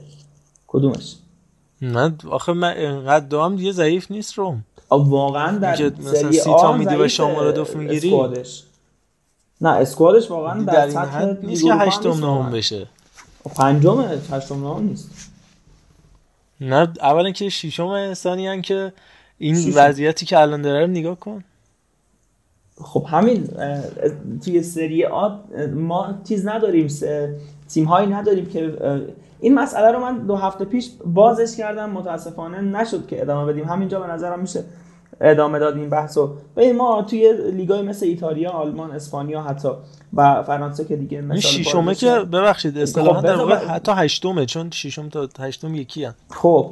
همه 59 هن. یعنی حتی هشتم خب, خب تیم پنجم هم 61 دو امتیاز داره. یعنی فاصله هنوز انقدر ملموس نیست که شما بخوای یک چی میگن؟ با تاکید فراوان بگی که آقا فرق دارن. واقعا نزدیکن دیگه. حالا من می‌دونم مورینیو رو دوست نداری ولی به ضربش حق بدیم. ببین تیم اول و دوم توی این چند لیگی که من مثال زدم یه رقابتی حالا سوری یا هرچی دارن با هم دیگه برای قهرمانی. خب ولی تیمای چهارم پنجم ششم هفتم واقعا تیمایی هستن که خیلی نزدیکن به هم چه به لحاظ اسکواد چه به لحاظ مدیریت. واقعا شباهت خیلی زیادی با هم دارن. رومو نگاه کن تو اسکوادی که داره بجز تامی ابراهامی که امسال اومده خودش کیو داشته در چیز قبلیش؟ مثلا پلگرینی خوبش بوده. خب نداره دیگه. یعنی می‌خوای با ریکارسو برات سهمیه بگیره. خب واقعا نشدنی اون بر ناپولی چه بازیکنای واقعا عالی داره. خط دفاعش درسته اصلا مثل اینتر و یوونتوس و میلان شاید نیست ولی کالیدو کولیوالیو داره. نمی‌دونم انقدر امسال کالیدو کولیبالی من قبل ناپولی کی بوده؟ کی بوده؟ کسی میشناخت 5 سال داره بازی می‌کنه توی ناپولی. امسال نیومده که تاثیرشون 7 ساله. خب مثاله. پنج یعنی خیلی زیاد. به نظر من یه ذره اقماز داره این صحبت من میگم که مورینیو واقعا دستش بسته بود امسال. شما باید حق بدی بهش که همین چهارم پنجمی که آخه تو یه عدد زیادی رو برای تامی ابراهام خرج کردی. خب ولی جواب داده یا همین ترکونده. شامارادوف نزدیک 27 نزدیک 30 میلیون دلار برای شامارادوف چرا مثلا حالا اینجا که چون گفتی آبراهامو خب اینم در نظر بگیری که ژکو یکی از بهترین گلزنای تاریخ باشگاهشون تو این پنجره از دست دادن. اگه ژکو نمی‌رفت که اصلا لازم نداشتن که خب از دست بیان مثلا آبراهامو بگیرن. ژکو هم خود مورینیو موافق جدا آره، شدنش نبود. و باشگاه به مشکل خورده بود. نبود. ببینن مثال آره. بارزش همین ترنانا بودش که راجعش صحبت کردیم. اوکی تامی ابراهامو خرج کردی جوابم داده. بهترین عمل کردی بازیکن انگلیسی توی ایتالیا رو هم به ثبت رسونده تو سال اخیر. ولی خب, خب اصلا شما 4000 تا گل بزن. وقتی 4000 یکی گل می‌خوری باید بالانس خرج کنی دیگه. من منظور خب همین امسال امسال رو دو سه تا بازیکن گرفت که جلو رو تقویت کنه قرار سال بعد هم دیگه دفاع و اینا رو الان دفاع چپش تو این بازی با فیورنتینا واقعا یکی بود که حتی منم یعنی زالفسکی و من نمی‌شناسم واقعا کی هست چی هست. یعنی منم نمیشناسمش. انقدر که بنده خدا دستش بس است من آقا اونجوری نگاه کنی خب واقعا. مثلا خب آتالانتا چجوری بازیکن رو کرده؟ آتالانتا یه تیمیه که چی میگن؟ اون جوان گرو یا اینا رو توی ریشه خودش داشته. آتالانتا یه تیمی از دست دوم اومده بالا دنبال قهرمانی و کسب سهمیه نبوده. دیدن با گاسپرینی جواب داده همین رویه رو پیش گرفتن. ولی روم یه تیمی روم تو همه این سالات اکثر این سالا سهمیه اروپایی راحت گرفته. اکثر این سالها به خاطر این بوده که تیم های قلدار ایتالیا از کورس خارج بودن. اینو و لاتزیو هم گرفته. اونم با یه اسکواد خیلی ضعیف. اون نکته به خاطر این بوده که اون نکته به خاطر این بوده که تیم های قلدر نبودن و این تیم هایی که ما مثال می‌زنیم چه بسا با راستر و اسکواد خیلی ضعیفتری مثل لاتزیویی که سیمون اینزاگی در اختیار داشت به سهمیه برسن. و حتی اون اینتری که با البته با تبانی استفان دیفروی و اون توپی که چیز دیامبروزی و هفته آخر مقابل اثبات نشده چی بود؟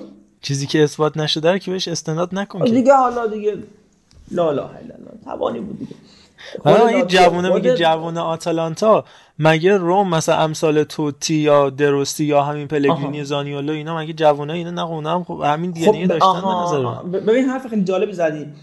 آتالانتا از جامپیرو گولینی گرفته تا چون خط حملهش یه توی هر پست یکی دو تا بازیکن جوون داشته. خب رفتن قرضی چند تا بازیکن دیگه هم گرفتن دایت مرد شدن خوب با هم دیگه ترکیب شدن. ولی روم یه تیمی بوده که مثلا یه یه دونه یا دو تا بازیکن جوون داشته. مثلا خودت هم گفتی دیگه توتی 20 سال جوون اولش بود.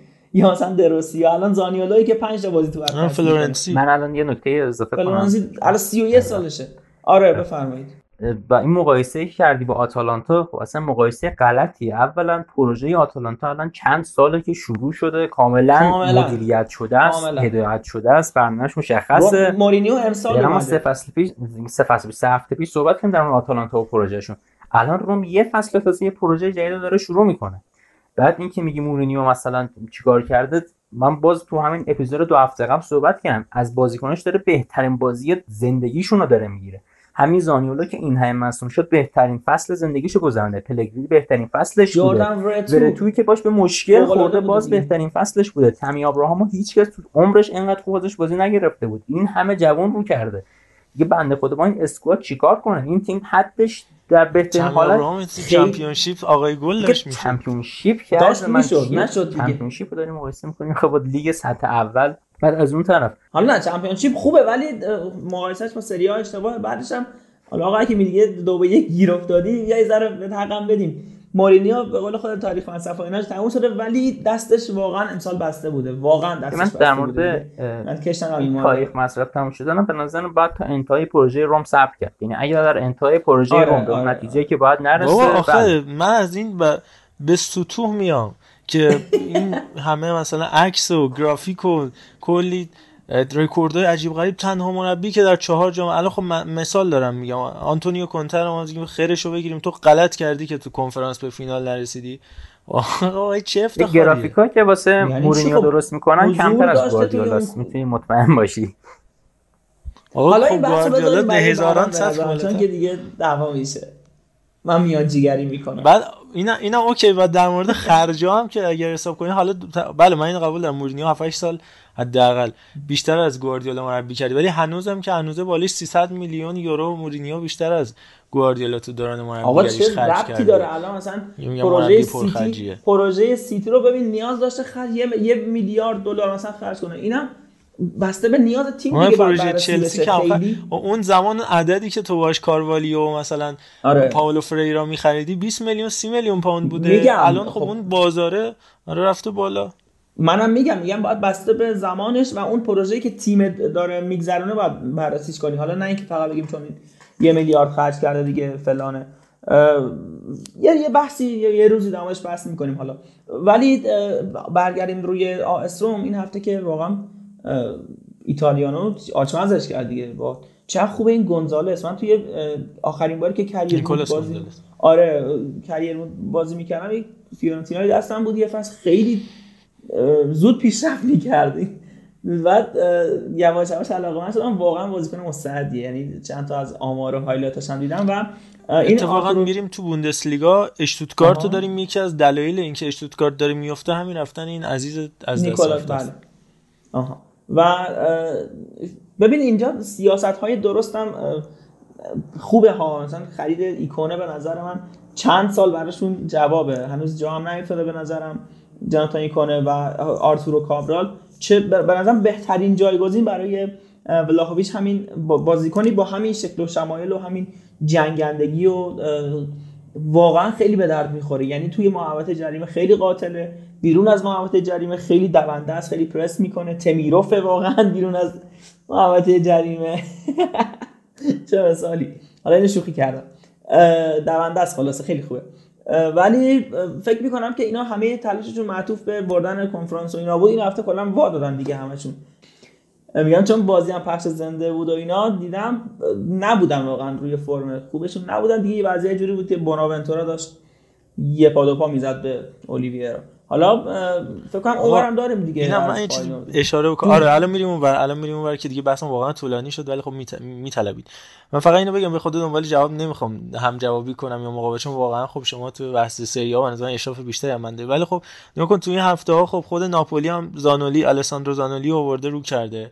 هیچکی در موردش صحبت نمی‌کنه. ولی مثلا فیلیکس آفنژیان چون مورینیو رو کرده یا چه می‌دونم همین زالفسکیو که اسمش یا اسکالوینی آتالانتا همین اتفاق براش افتاد. ولی همه به زالفسکی من هر پادکستی گوش کردم چه فارسی چه انگلیسی همه میگن آقا زالفسکی. هیچکی نمیگه زانولی من خیلی برام عجیبه. چون اون به هر حال آقای اسپالتی از این کاریزما نداره. بده که نمی‌دونم کچل بعد حرف می‌زنه. ولی اون من. طبیعیه. شما وقتی که کریر بزرگی داشتی پیشینه بزرگی داشتی چه تروفی های زیادی آوردی طبیعیه که میزان حال خاصی بودی واقعا.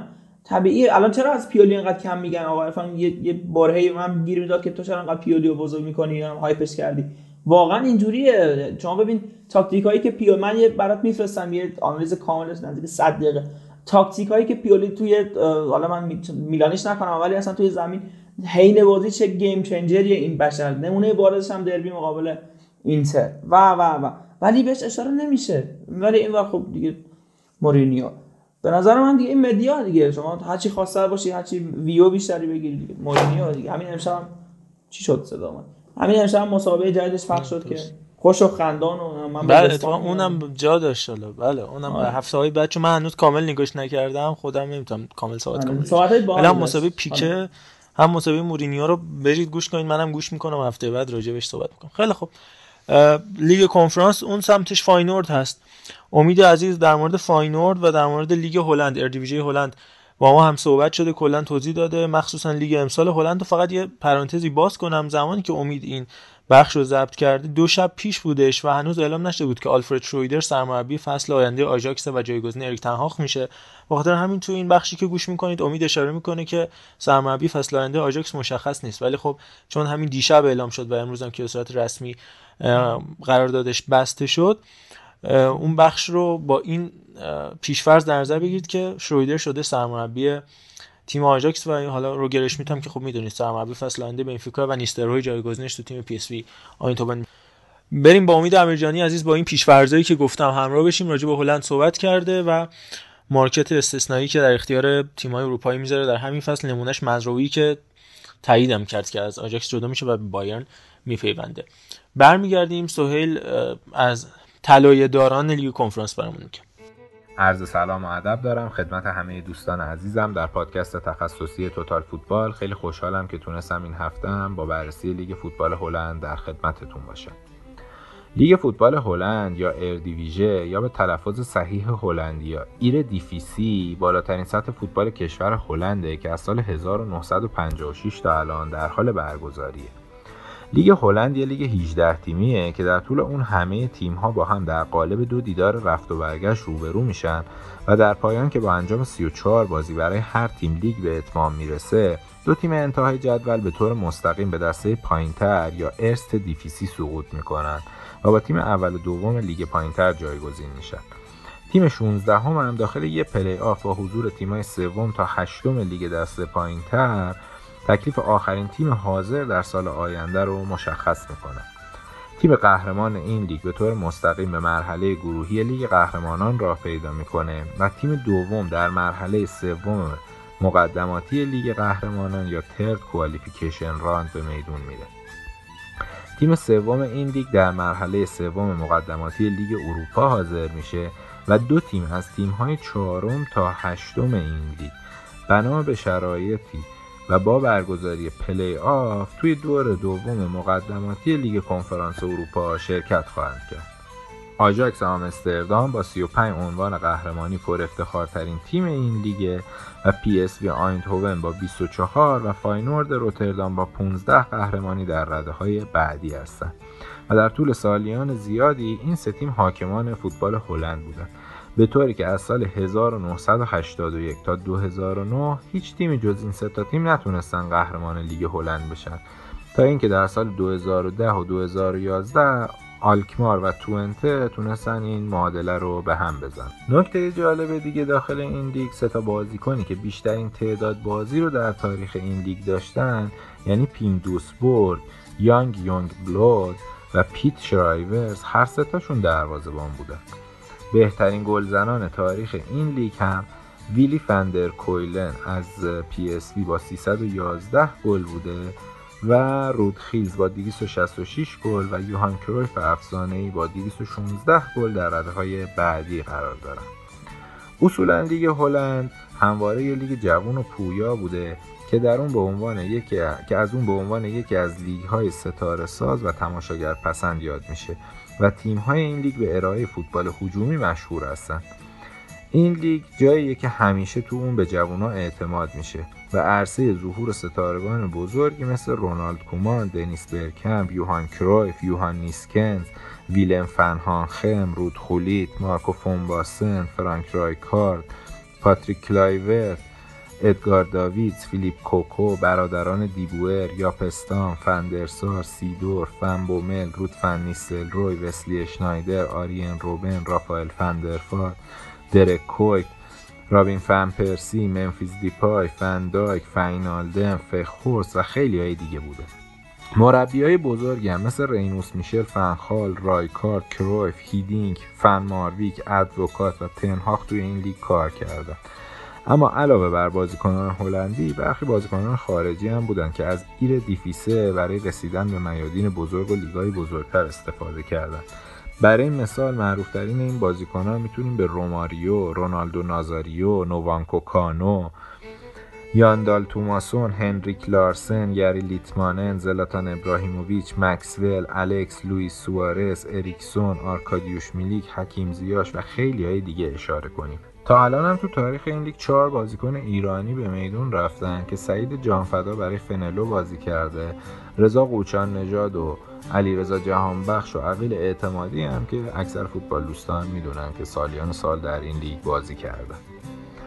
اما الان تو این لیگ چی میگذره؟ تا الان که 32 هفته از این لیگ گذشته آژاکس با کسب 79 امتیاز. در صورت برد در هفته آینده قهرمان این لیگ خواهد شد. PSV با 75 امتیاز دوم و منتظر لغزش آژاکس فاینورد با 68 امتیاز رتبه سوم خودش رو تقریبا مسجل کرده اما در انتهای جدول زوله 27 امتیازیه و ویلم تیلبورگ و اسپارتا روتردام با 29 امتیاز تیمایی به ترتیب 17 و 16 هم هستن. اما کامبور 35 امتیازی هیراکلس 34 امتیازی والویتو فورتونا سیتارد 32 امتیازی هم می‌تونن در پایان جز سه تیم انتهای جدول باشن. و این جذابیت این لیگ رو در نیمه پایینش میرسونه که هنوز هفت تیم دارن برای بقا میجنگن در حالی که فقط دو هفته به پایان این لیگ مونده. تا به این لحظه سباستین هالر ساحل عاجی از آژاکس با 20 گل تونسته صدر جدول گلزنان رو در اختیار داشته باشه. و ریکی فن وینکل هلندی هم از توئنته با 16 گل دومه و بعد از اون هم یاسپر کارلسون سوئدی از آلکمار لویز اوپندای بلژیکی از ویتس آرنهم و خوس تیل هلندی از فاینورد با 15 گل مشترکن رده سوم در اختیار دارن. بهترین بازیکن این لیگ هم تا کنون با توجه به نمرات سایت سوفا اسکور که البته تو هر سایت می‌تونه متفاوت باشه هم در حال حاضر دوشان تادیچ بازیکن سرب آژاکس در رده اول لوئیس سینیسترا بازیکن کلمبیایی فاینورد دومه و کودی خاکپو بازیکن هلندی آینتهوون توی رده سوم قرار داره مورد دیگه هم که هست راجع به مربیایی که توی این لیگ هستن اریک تن هاخ که همتون می‌دونید به منچستر خواهد پیوست و مربی سال آینده آژاکس هنوز مشخص نیست. آرنی اسلات که فاینورد رو تونست سوم بکنه و فینال لیگ اروپا کنفرانس اروپا برسونه هم که احتمال داره جایگزین حالا اریک تن هاخ بشه اما هنوز هیچ چیز معلوم نیست و قطعی نیست. و از به حضورتون که راجر اشمیت هم مربی PSV که توی لیگ چین سابقه خیلی خوبی داشت و یکی از مربی های خیلی خوب هست که سال آینده مربی بنفیکا خواهد بود. و احتمالا رود فن نیستلروی احتمالا که قطعی شده رود فن نیستلروی جایگزین ایشون میشه و سال آینده باید این اسطوره گلزنی رودفن نیستل رو ببینیم چه کار می‌کنه با پی اس اما در پایان هم می‌پردازیم به پرطرفدارترین تیم و معلومی ترین تیم فوتبال هلند یعنی فاینورد که تونست با برتری برابر مارسی به فینال لیگ کنفرانس اروپا برسه و به خاطر حضور علیرضا جهانبخش هم خیلی مورد توجه فوتبال دوستای ایرانی قرار داره. باشگاه فاینورد تو سال 1908 میلادی تأسیس شده و در حال حاضر در ورزشگاه دکویپ با گنجایش 51177 نفر توی شهر روتردام به میدون میره. اونا امسال با سرمربیگری آرنی اسلات توی لیگ هلند سوم شدن و بعد از قهرمانی که تو سال 2001 2002 تو جام یوفا داشتن بعد 20 سال تونستن به یه فینال اروپایی راه پیدا کنن. اونا تو مرحله گروهی این لیگ با برتری و به عنوان تیم اول از گروهی که با اسلاویا پراگ و یونیون برلین و مکابی حیفا هم گروه بودن تونستن صعود بکنن. بعد از اون توی دو تا بازی برابر پارتیزان بلگراد پیروز شدن. توی یک چهارم نهایی دوباره با اسلاویا پراگ روبرو شدن و تونستن از پیش رو بردارن این تیم رو. و در نیمه نهایی هم در مجموع تونستن مارسی فرانسه رو حذف بکنن. و پا به مسابقه فینال بذارن که توی تیرانای آلبانی و برابر آس روم برگزار میشه. از بازیکنهای موثر این فصل فاینورد هم می‌تونیم به لوئیس سینیسترا کلمبیایی، اورکان کوکچو ترک، خرنوت تراونر، فردریک آرسنس، خوس تیل، مارکوس سنسی، علیرضا جهانبخش و ینس تورنسترا اشاره بکنیم و همچنین دروازه‌بان اونا که به تیم ملی هلند هم دعوت شد و احتمالا انتخاب اول لوئی فن خال در جام جهانی خواهد بود یعنی جاستین بیلو اشاره کنیم. یه نکته جالب دیگه هم اینه که در صورت قهرمانی فاینورد برای اولین بار یه بازیکن ایرانی قهرمان یه جام اروپایی خواهد شد. این یه شمای کلی و بررسی کلی از لیگ هلند بود.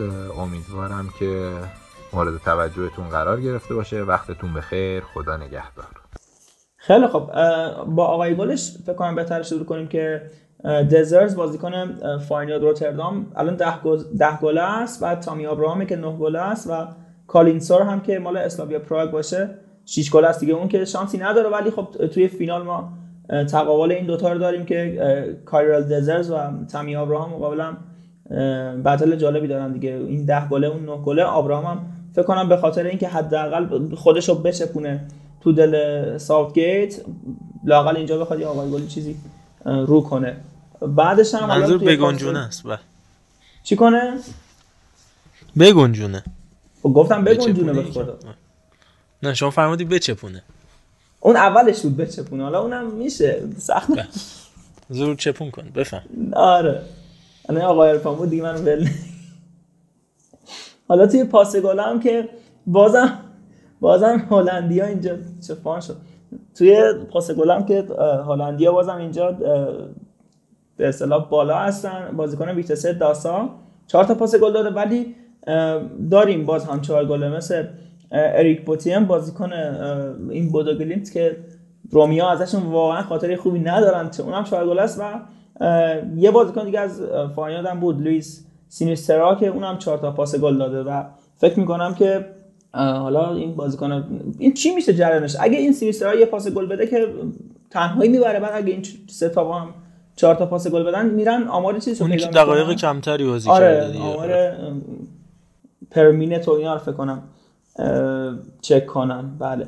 و ارزشمندترین بازیکنی که مثلا توی کل جام بوده حالا برخلاف انتظار که ما فکر می‌کردیم تامی ابراهام باشه کالینگسور از همین اسلاویا پراگ که گفتم 6 تا گل زده بود با rating 8 و 16 که واقعا آمار بالایی. هرچند که این کنفرانس به نظرم کلا چیز با بالایی نداره دیگه. اون سطح و quality بالایی نداره.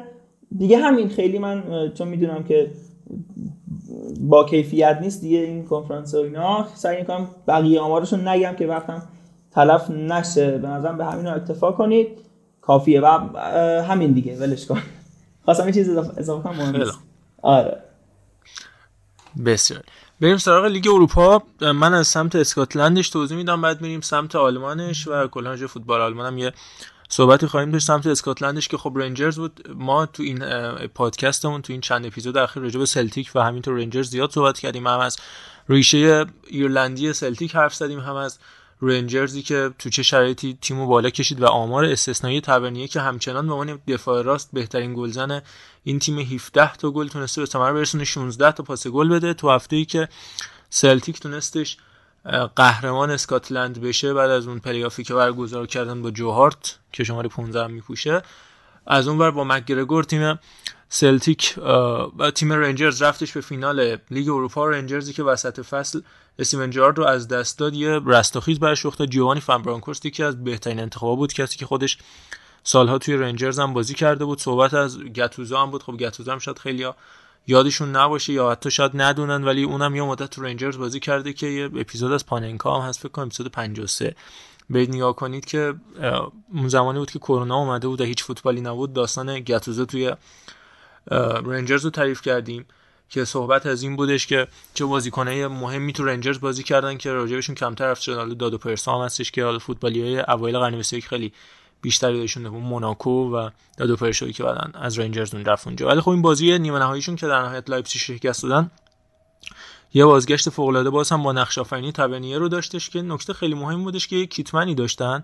یا کسی که یه مسئول تدارک مدد جباری تیم رنجرز که دو روز قبل از این مسابقه از دنیا میره و به افتخار اون و به یاد اون اول بازی که سکوت می‌کنه می‌خوام بگم چقدر ارزش انسان حالا تو این مسئله در راستای همون مبحث کتاب باز سروش صحت و کنار گذاشتن خوبا کیتمنه از دنیا میره و بازمند مشکی میمندن اول مسابقه هم یه دقیقه سکوت می‌کنن و بعد از گلزنی بازیکنشون فوق العاده جو احساسی وجود میاد گریه می‌کنن و اسم اون کیتمنه رو فریاد می‌زنن که اصلا نشون میده که چقدر یه تیم اصالتش باله و چقدر جو احساسی تو آیبروکس استادیوم حکمرما بود. میگم دو تا تیم بزرگ اسکاتلندی یکی لیگو برده اون یکم در آستانه کسب یه اتفاق و یه جام خیلی بزرگ بعد از 11 سال که به لیگ 3 فوتبال اسکاتلند به خاطر ورشکستگی سقوط کردن و 6 7 سال پشت سر هم سلتیک تونست قهرمان بلا منازع بشه دوباره برگشتن سال قبل که با جرارد بدون شکست تونستن قهرمان پریمیرشیپ بشن. امسالم که در فینال لیگ اروپا هستن. اونورم پوستکوغلو اومد جایگزین آقای برندان راجرز شد و چقدر خوب شکل داد سلتیک و این انتخاب کردن جایگزینای درست تو فوتبال اسکاتلندی که خب می‌دونید داستان حماسی توش زیاده. کاملا حماسی اتفاق افتاد. پوستکوغلویی که جایگزین راجرز شد و جویی که جایگزین استیون جارد شد در مورد پست شغلو هم حالا آسیایی ها من جمله خودمون خیلی شاید بیشتر بدونیم. کسی که مدت هم سرمربی تیم ملی استرالیا بود اونجا زیاد موفق نبود و جدا شد. گراهام آرنولد اومد ولی فوق العاده کار کرده در تیم سلتیک. اینورم که خب جوانی فن برانکورس به ستاره هاش عمل کرده فوق العاده این دروازه‌بانشون مکگرگور هم یه دروازه‌بان فوق العاده قدیمیه که لیگ برتر بازه با هال سیتی استیو بروس اینا قشنگ یادشونه. یه مارشال هم داشتن اونجا بود که هر از چندگاهی این دوتا با هم جاشون عوض می‌شد.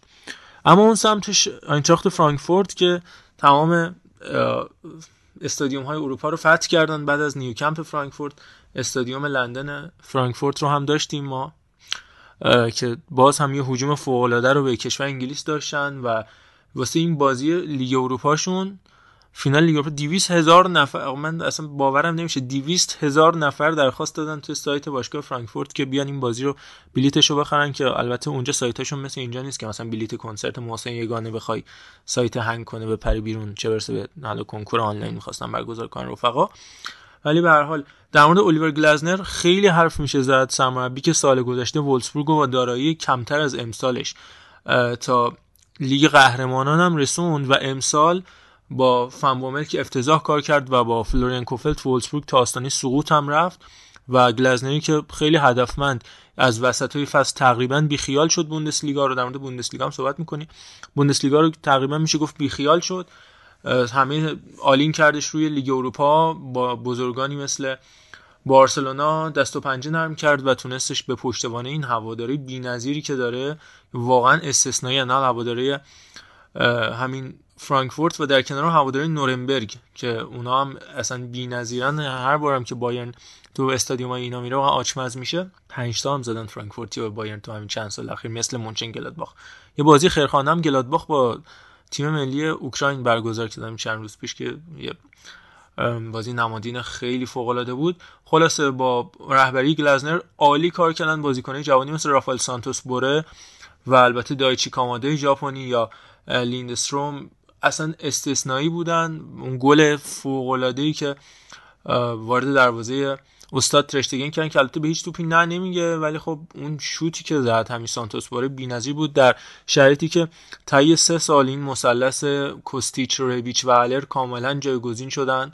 و عالی بودن عالی بودن عالی بودن. از هر لحاظ واقعا این بزاعتی که الیور گلزنر داشته و کلا این رستاخیزی که برای تیماش می‌سازه چه زمانی که تو اتریش بود چه الانی که اومده تو آلمان واقعا فوق العاده است. حتی بازیکنای پا به گذاشته مثل ماکوتا آسبه چه استفاده می‌کنه و رهبری مثل مارتین هینترگه که استاد گل خودی یعنی ریچارد دان فوتبال آلمان بوده. هر بازی من از فرانکفورت می‌دیدم اینترگر گل خودی می‌زد بازوند کاپتانی از ماکو راست گرفت. مارکو راستی که خودش به بیماری سرطان مبتلا شد و فردای روزی که فهمید سرطان داره رفت گل به خودی زد تیمه رو برد توی شرایط پلی‌آف بقا که حالا موندگار شدن با برونو لابادیا و رستاخیزی که تجربه کردن دو سال پیش داشتن تا فینال لیگ اروپا می‌رفتن که حالا با هنرنمایی کپا آریزابالاگا جلوشون گرفته شد تیمشون تخلیه شد خیلی از بازیکن اصلی رفتن ولی خب میشه گفت یکی از مهمترین بازمونداشون فیلیپ کوستیچ بودش.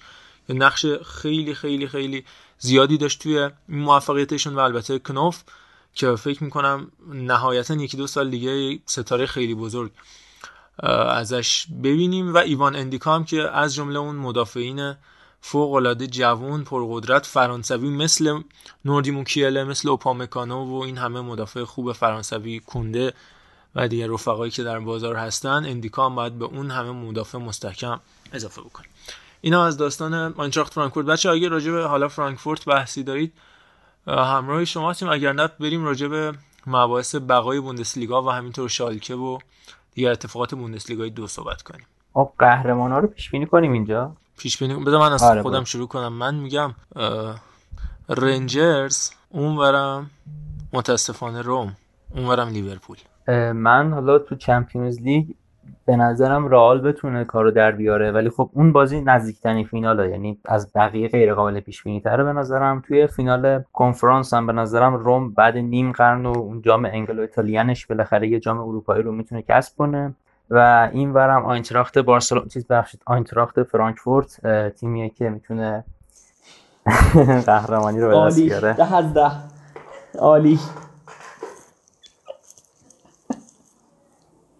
حاجی اینو خودم یه بار فکر کنم.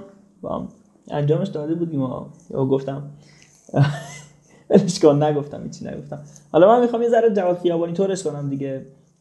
آنچه که دوست دارم اتفاق بیفتد و آنچه که اتفاق خواهد افتاد رو احتمالا. این دوست دارم رئال مادرید قهرمان بشه چون لیورپول قهرمان بشه. به هفت سیل ما می‌رسه. این بده واقعا خیلی زشت میشه. و دوست دارم که فرانکفورت هم قهرمانی همینجوری به دست بیاره اونورم رو جامعه رو بگیره. ولی خب آنچه در واقعیت می‌بینیم احتمالا قهرمانی لیورپول رنجرز و رومه. و حالا ببینیم رنجرز من خیلی دوست دارم قهرمان بشه ولی همین رنجرز بازی مقابل لایپزیگ آخرین توپ بازی رو به طرز معجزه آسایی نخوردن. و چون که نمی‌دونم اصلا واقعا چرا گل نشد. فکر کنم چیز میفرسته اون دفاع چپشون آنجلینی آنخلینیو میفرسته. نمی‌دونم چرا گل نشد. و تا اینجا که اومدن انشالله که حالا به خاطر تو ولی حاجی قبول داری هر لفظی که میای هشتگ نمیشه برعکس بله. بله. برای این گفتم شهرم به این امر. بله. آره اگه ازدواج شفا میدیم. حاجی برامون داستان من یه لفظی بیا تو رو خدا بعضام خراب. روششم روششم من فقط میگیرنم با همین قدرت پیش برم چون می‌دونی این مسئله مقدار حالا اون دوستانی که در انرژی درمانی اینا می‌کردن میترسن بگیرنم. همین البته گوش نمیدی کسی ولی خب. حالا خلاصه راجب جدول بوندسلیگا من توضیح بدم. حالا بالا که کاملا مشخصه بایرن و دورتموند و لورکوزن که جاشون مشخصه. یه دعوای خیلی شدیدی بود این هفته بین لایپزیگ و فرایبورگ برای کسب رتبه چهارم که یه باخت چهار گله اساسی فرایبورگ از اونیون برلین داشت و لایپزیگ هم یه برد چهار گله از مقابل آگسبورگ به دست آورد که تقریبا میشه گفت لایپزیگ چهارم شد. و فرایبورگی که باید راهی لیگ اروپا بشه. ضمن اینکه دی اف پوکال رو همین دوتا تیم دقیقا باید با هم برگزار بکنن که از هر لحاظ دوئل بین این دوتا تیم فرایبورگ و لایپزیگ یه جنگ اصالت و مدرنیته است. اشترایش و دومونیکو تدسکو یه هفته سخت رو داشتن لایپزیگ خوب از لیگ اروپا کنار رفتن. ولی به هر حال تونستن با توجه باخت بد فرایبورگ غلبه کنن بر شرایط اونیون برلینی که به سهمیه اروپایی می‌رسه و کلن که اون هم بعد از سالها برای اولین بار در 40 سال اخیر راهی یک تورنمنت اروپایی میشه. چرا؟ چون ببین رتبه هفتم هیچ سهمیه‌ای نداره. اما چون فرایبورگ از طریق و یا لایپزیگ هر کدومشون برنده DFB Pokal بشن از اونجا سهمیه می‌گیرن. تیم هفتم سهمیه لیگ کنفرانس می‌گیره تو بوندسلیگا. خاطر همین کل حائز سهمیه اروپایی شد. یک هفته زودتر با توجه به فاصله 6 امتیازی که با تیم هوینس یعنی هوفنهایم داره.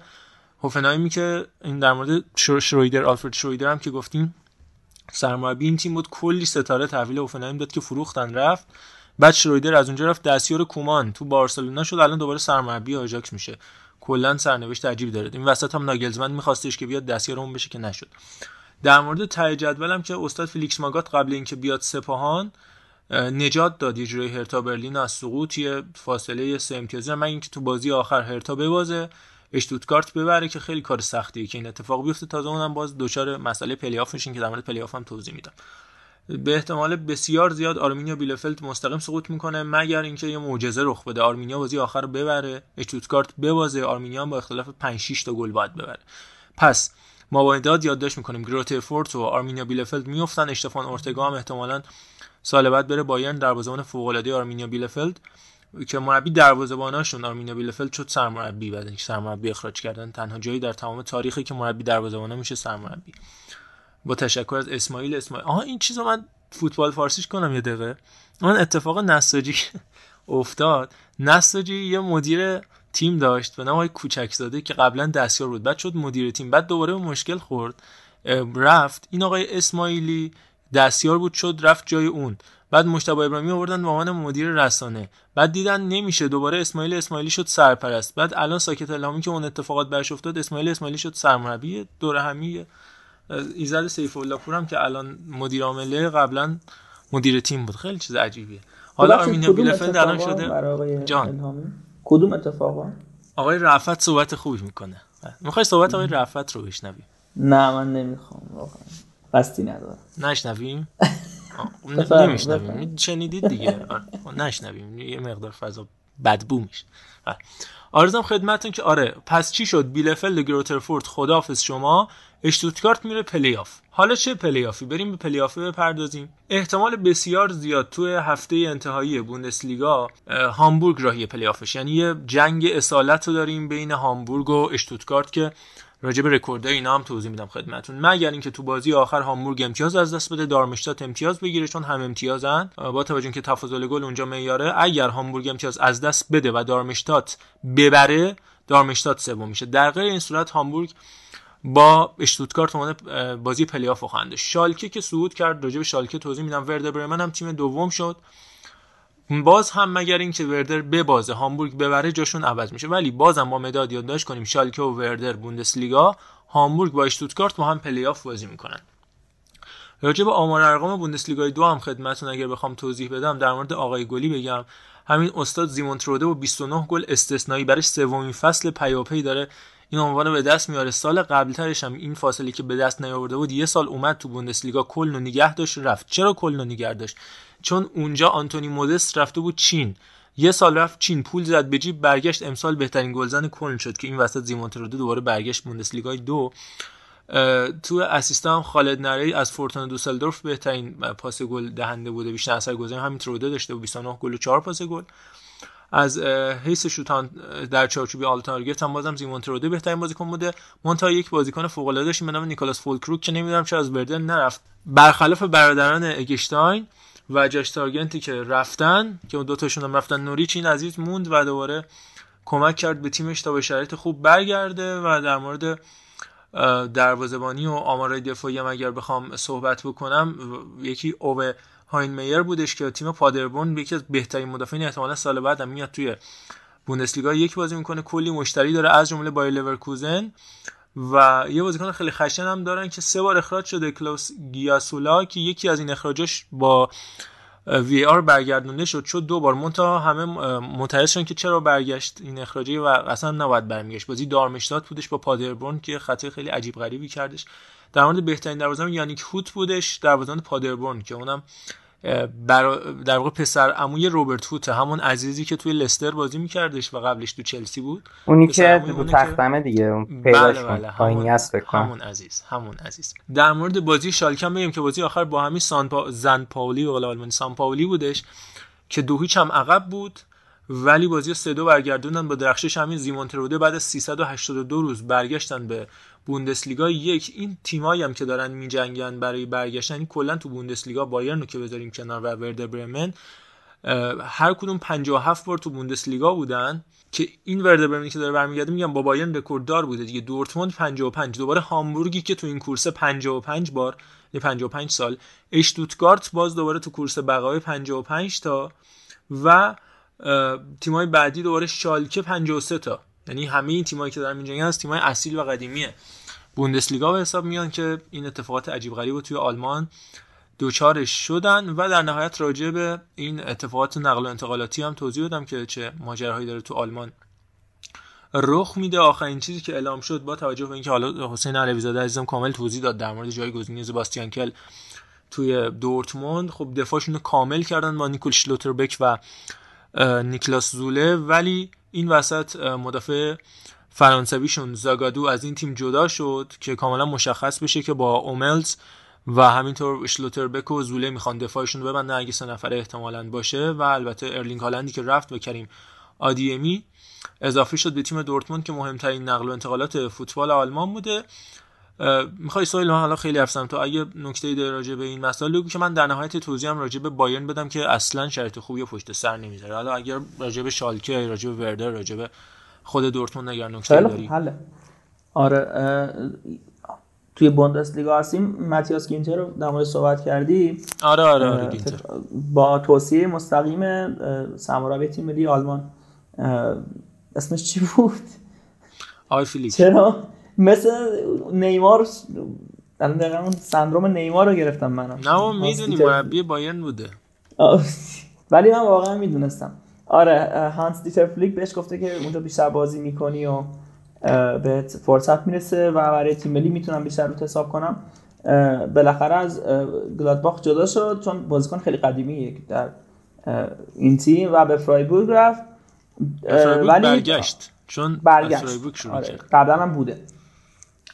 من می‌خواستم در مورد سری بی که حالا صحبت کردیم چه تیمای خاطر انگیزی واقعا برای ما ایرانیا بیشتر حالا وجود داشتن؟ شالکه حالا یه سلامی به آقای ایلداری داشته باشیم یاد نه؟ خیلی واقعا. بله بله. یادش به خیر.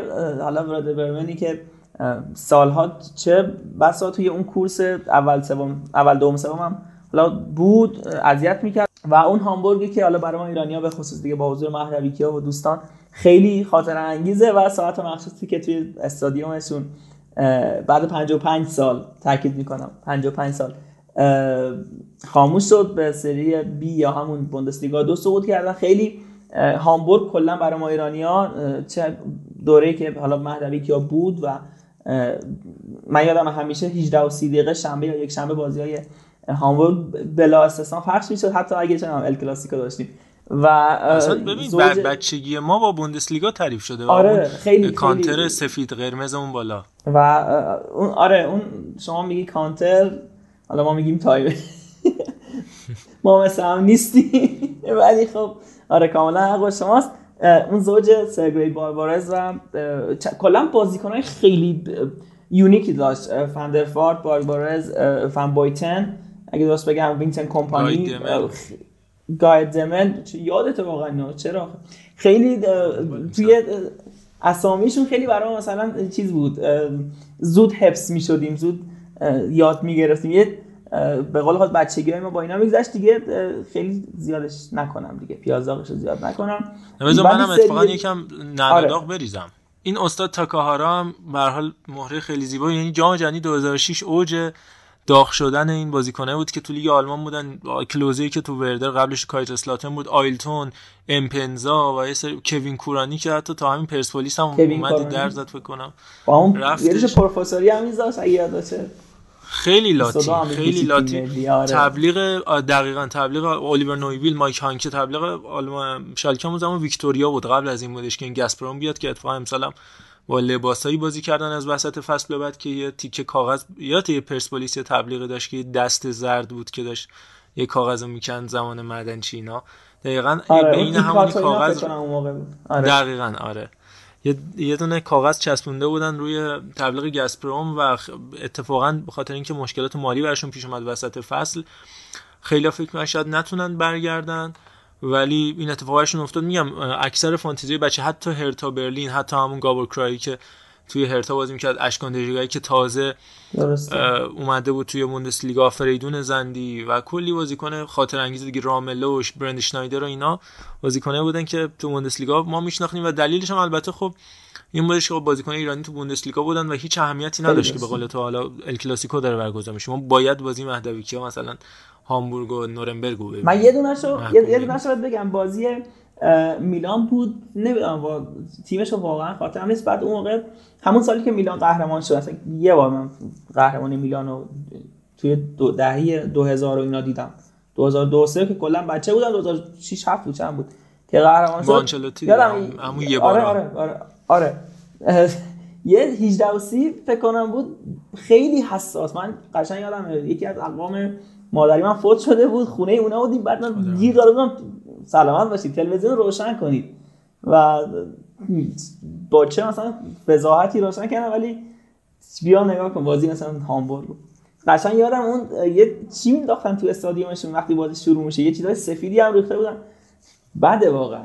یه خاطر بازی هم کردیم این وسط. خیلی زایه شده من این آیلتون هیچ وقت درک نه که اون زمانم می‌خواست بره برای تیم ملی قطر بازی کنه. یادمه که نذاشتن. چون موقع این قانون نبودش که دو سال بعد تو لیگ کشور بازی کنی تا بتونی تبعیون کشور بشی. آیلتون ورده برمن و شالکه اینا می‌خواست بره قطر که نذاشتن و این کلا یه نسل فوق العاده بودن و اون بوندسلیگا جذاب که اون زمان می‌دونی. حالا بعدا با هی ما میگیم بعدا این داستان 50 علاوه که باید صحبتشو بکنیم. ولی فکر می‌کنم این جذابیت و اون کورسی که مثلا اون سال 2000 2001 بودش که پاتریک اندرسون اون گوله رو می‌زنه دقیقه آخر برای بایان که شالکه قهرمان نمیشه. که ینس هم اون زمان تو شالکه بود. به خاطر همین ماجرای عدم نفوذ یا دخل و تصرف زیاد داشتن پول بودش که این پنجاه ولی که تاثیر نذاشته بود که این بایرن بخواد انقدر dominate بکنه لیگو. قشنگ دورتموند با آماروسو با دده با روسیچ که قهرمان می‌شد. سال بعدش شالکه سال بعدش وردر سال بعدش همین وولسبورگ با فیلیکس ماگات و گرافیتو و ژکو و بازیکن مثل این تیمو هیلدبراند و کاکاو و دل پیرو. آره دژاگه. همین فرناندو میرا با اشتوتگارت توی دوران فوق العاده ای داشت بوندسلیگا. حیف که رقابت از بین رفته واقعا. واقعا توی سالها خیلی دیگه یه بودی شده. آخریش هم حالا الان شاید بتونیم یه کوتاه رو صحبت کنیم قبل بحث بایرنمون همین ارلینگ هالند دیگه. خب مشخصا یه همیشه تو این سالها انتقادی که به دورتموند وارد بوده یه پله بوده همیشه. دورتموند هیچ وقت به عنوان مقصد بهش نگاه نشده. تو سانچو باشی دمبله باشی لوندوفسکی باشی همین هالند باشی و حتی هنریک مخیتاریان باشی اوبامیانگ باشی هر کی که می‌خوای باشی باش. فقط مارکو رویس نباش.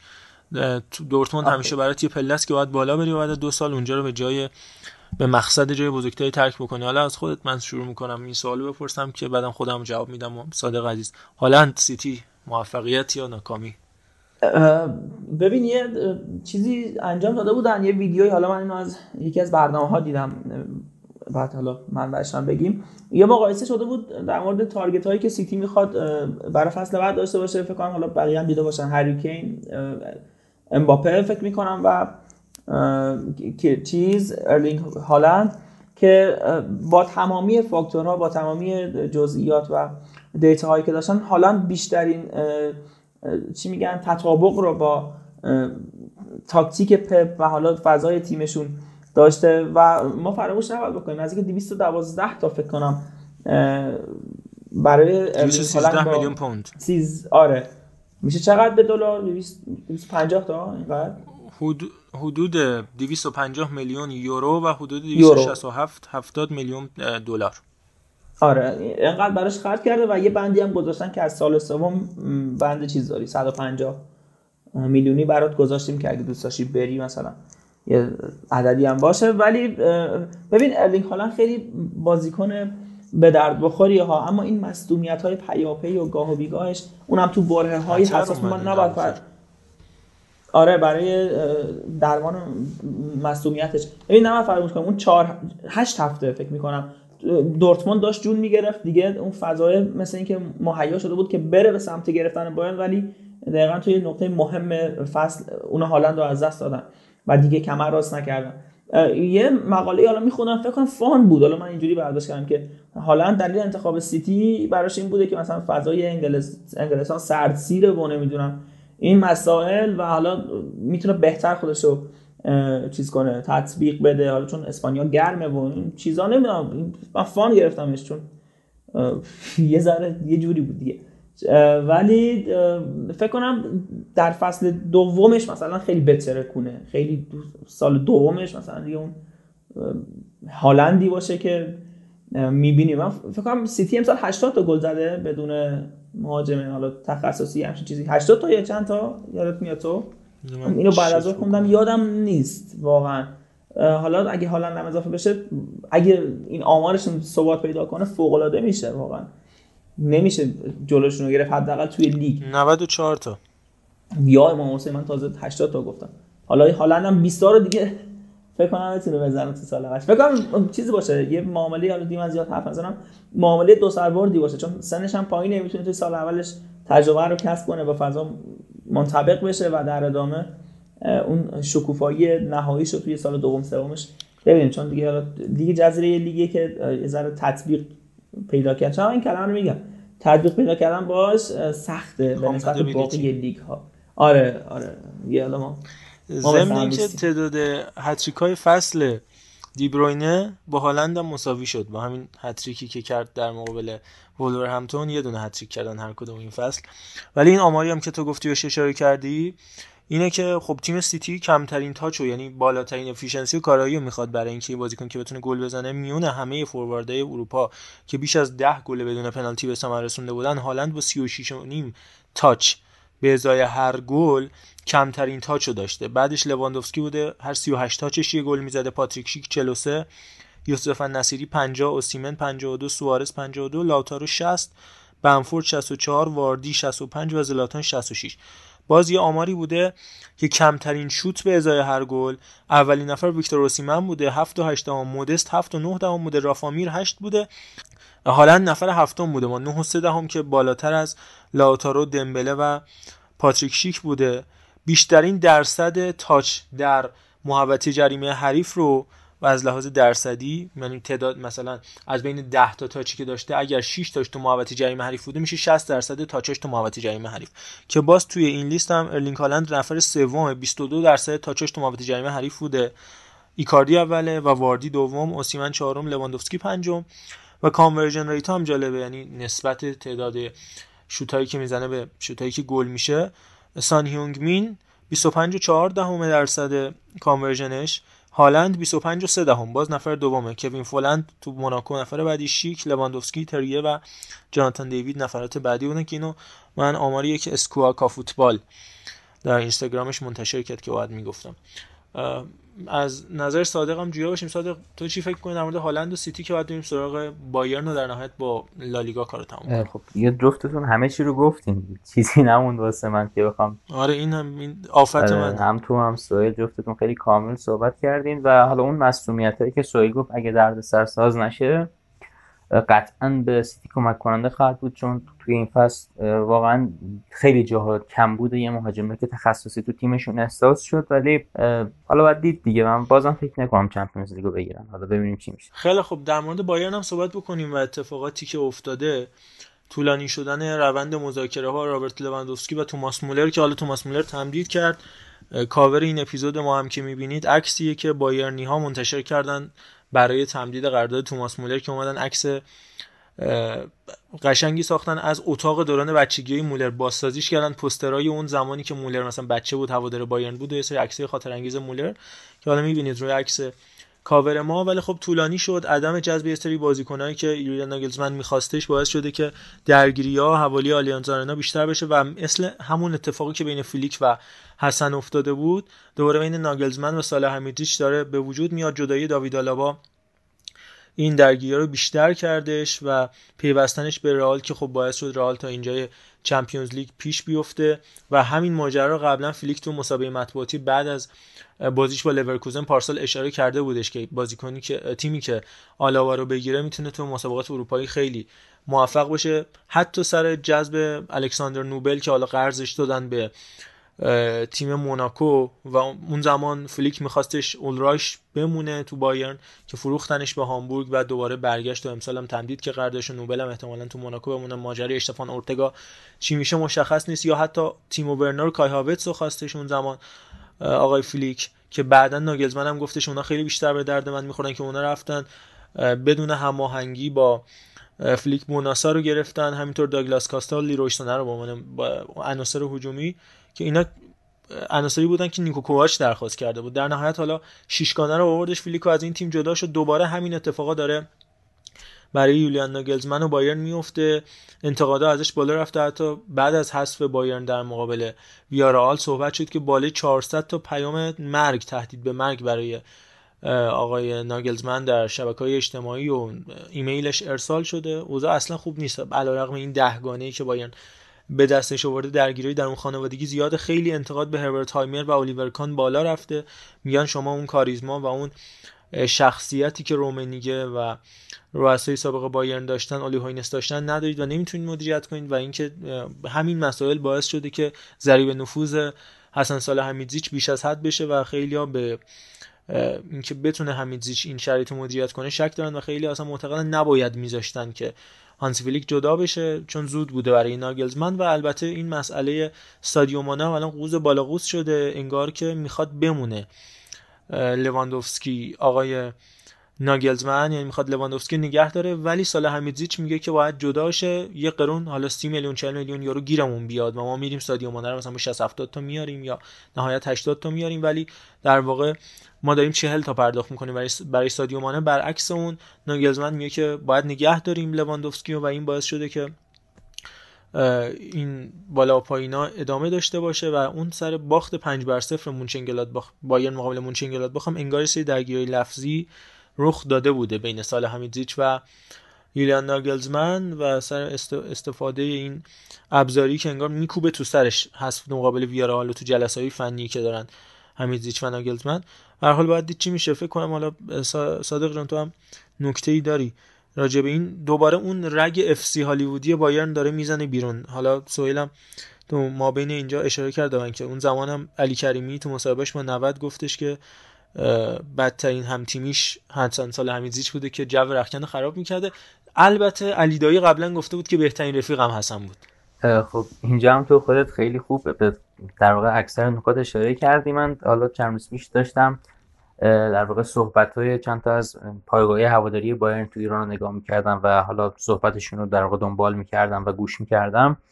حالا یه سری نکاتی اشاره کردن. حالا من خودم خیلی توی آلمان نیستم که بتونم نظر بدم. حالا حرفایی که شنیدم رو می‌خوام منتقل کنم. همونطور که گفتی خب مشکل اصلی سر اینه که ناگلزمن معتقده که باشگاه اونطور که باید و شاید تیمو تقویت نمی‌کنه و حالا اون دوستان با یه سری سوالاتی داشتن که مثلا اینکه ناگلزمن شرایط بایرن رو نمی‌دونسته. یعنی مثلا نمی‌دونسته که هاینر مثلا بودجه تعیین می‌کنه و خرید بزرگ انجام نمیده. مثلا نمی‌دونسته که توی بایرن هر بازیکنی که مربی بخواد رو نمی‌گیرن. یا مثلا اینو نمی‌دونسته که توی آلمان به خاطر این قانون 5149 اینجوری نیست که یه مالک پولدار بتونه پول تزریق کنه و درآمدزایی باشگاه به خاطر کرونا کم شده و هزینه رفته بالا. یا مثلا قضیه فیلیک و مشکلاتی که داشت رو نمی‌دونست و الان یهو اومده و با این همه مشکلات مواجه شده. اگه نمی‌دونست چرا اول فصل یه مقدار حمایت می‌کرد از مدیرا و و با تیکه مثلا کنایه می‌زد که انتظاراتش اینجوری نیست و مشکلات رو در اون خانوادگی می‌خواد حل کنه و از اینجور حرفا. و نکته و حالا اون باینی معتقد بودن که نکته اینه که در واقع ناگلزمن اینو می‌دونسته و یه جورایی دیگه الان داره با این دعواها و چیزهایی که راه انداخته یه جورایی اون عمل کرده بعدش رو پوشش میده. حالا حتی بعضیاشون معتقدن که خبرهایی که به فالک در فالک داره می‌زنه همین آقای ناگلزمن بهش داده و دیگه حالا باید دید نهایت درگیری بین سال حمیدزیچ و ناگلزمن چه خواهد شد و فکر نکنم دیگه این دیدین توی فیلم مثلا این داستان به خون ختم می شود یا با خون پایان مییابد یکیشون قطعا به نظر من حالا از بایرن جدا خواهد شد دیگه. یعنی این دوتا با این شرایط بعیده بتونن با هم دیگه همکاری رو داشته باشن حالا میگم من باز خودم خیلی تو بایرن نیستم. اگه هوادار بایرن گوش می‌کنه دیگه توضیحات رو مثلا بدن خوب میشه. کلا هم حالا یه بحثی مطرح شده بود هفته گذشته توی جوای طرفداری باشگاه بزرگ این که کارلو آنچلوتی هر جا میره بازیکن رفیقه. یعنی در این حدی که بازیکناش فوش میده بعد میاد بوسش می‌کنه اوکی میشه و هیچ گردن کشی دیگه از اون بازیکن نمی‌بینیم. یا مثلا دیدیم تونی کروس و مارسلو داشتن تعویض می‌کردن یعنی مشورت می‌دادن برای تعویض بازیکن تو همین نیمه نهایی چمپیونز لیگ. این بحث مطرح شده بود که چه عاملی باعث شده که آنچلوتی که انقدر گوگولیه تو بایرن به مشکل بخوره با بازیکناش. که یادتون باشه اونم گفتن به درد نمی‌خوره یه سری جلسه تیمی بازیکن بایرن واسه خودشون به دور از چشم سرمربی برگزار می‌کنن. که خیلی هم گفتن همین جو باشگاه و همین سال حمیدزیچ و رفقا تو این بحث شریک بودن. اینم از این ماجرا. خیلی خوب. به نظرم بریم با عرفان کدیور همراه بشیم. یه فان چاق و چله بشنویم. بحث آخرمون رو تو لالیگا داریم. اگر وخش نانت هم توضیح میدیم. سلام علیک خدمت شنونده های گل گلاب امیدوارم حال دلتون خوب باشه. حالا که یارانه ها رو ریختن جیباتون پر پول باشه. لباتون خندون و ظرف پاپکورنتون هم پر باشه. برگشتم خدمتتون با یه توتال فانبال دیگه و شاید براتون سوال باشه چرا اپیزود به اپیزود با یه گویش و لحجه حرف می‌زنم. آب خداوندی خدا لحجه من اصلش تازه اینه. هفته پیش من سرما خوردم صدام گرفته بود بعد سردبیر محترم اومد پیشم و گفت ایول بابا دمت گرم. چه باحال ادای سینا رو در آوردی. آخه خدا خیرت بده چرا باید کل یه بخش رو مثل کسی حرف بزنم؟ اصلا من کوچیکتر این حرفم که بخوام مثل کسی حرف بزنم یا کسی رو مسخره کنم؟ اصلا وایسید ببینم. من کی کسی رو مسخره کردم؟ یه شوخی کوچیک فقط با آقا علیرضا کردم. حالا یه دونه هم با آقا سهیل یه دونه هم با شما آقا محمد رضا. حالا یه خورده هم سینا. و هم وایسا ببینم. اصلا مگه یه کسی میمونه؟ آه؟ وایسا بینم نه خیرم آقا یه لحظه وایسا بینم چرا لکی میگی؟ آقا عرفان پس چی؟ نه خیرم. آقا عرفان پس چی این وسط؟ وایسا. آقا عرفان نه نه نه نه. اصلا اوشون که فکرشو نکنید. نه اوشون حرفشو هم نزنید. روم نمیشه. اصلا راه نداره. هم نامیم ناسلامتی و باید هوای هم دیگر رو داشته باشیم. زشته عیبه. بعدم اصلا بخوام ادای اون بعد خدا رام در بیارم چیزی نداره واسه ادا در آوردن. یعنی نمی‌ذارید که داشته باشم اصلا ادا در آوردن من به کنار. بنده خدا تا دو لبشو باز می‌کنه می‌خواد حرف بزنه. استاد حکیمی میاد بالا و میگه آخ عرفان جان ببخشید من فقط اینو هم اضاف کنم و بعدش دیگه تو ادامه یا بچه هر نظری داشتن ادامه بده. بعد 45 دقیقه همین طول می‌کشه. نمی‌ذارید. بنده خدا داره وقتشو می‌ذاره. اصلا نمی‌ذارید صحبتشو بخواد بکنه توی این پادکست. چقدر من از عرفانات دفاع کنم آخه؟ هرچی عرفانه روی سر من جا داره. حالا که اینطور شد اصلا بریم یه تیکه آهنگ عرفان از آقای امیر عباس گلاب رو بشنویم برگردیم بریم سراغ ادامه ماجرامون. بفرمایید.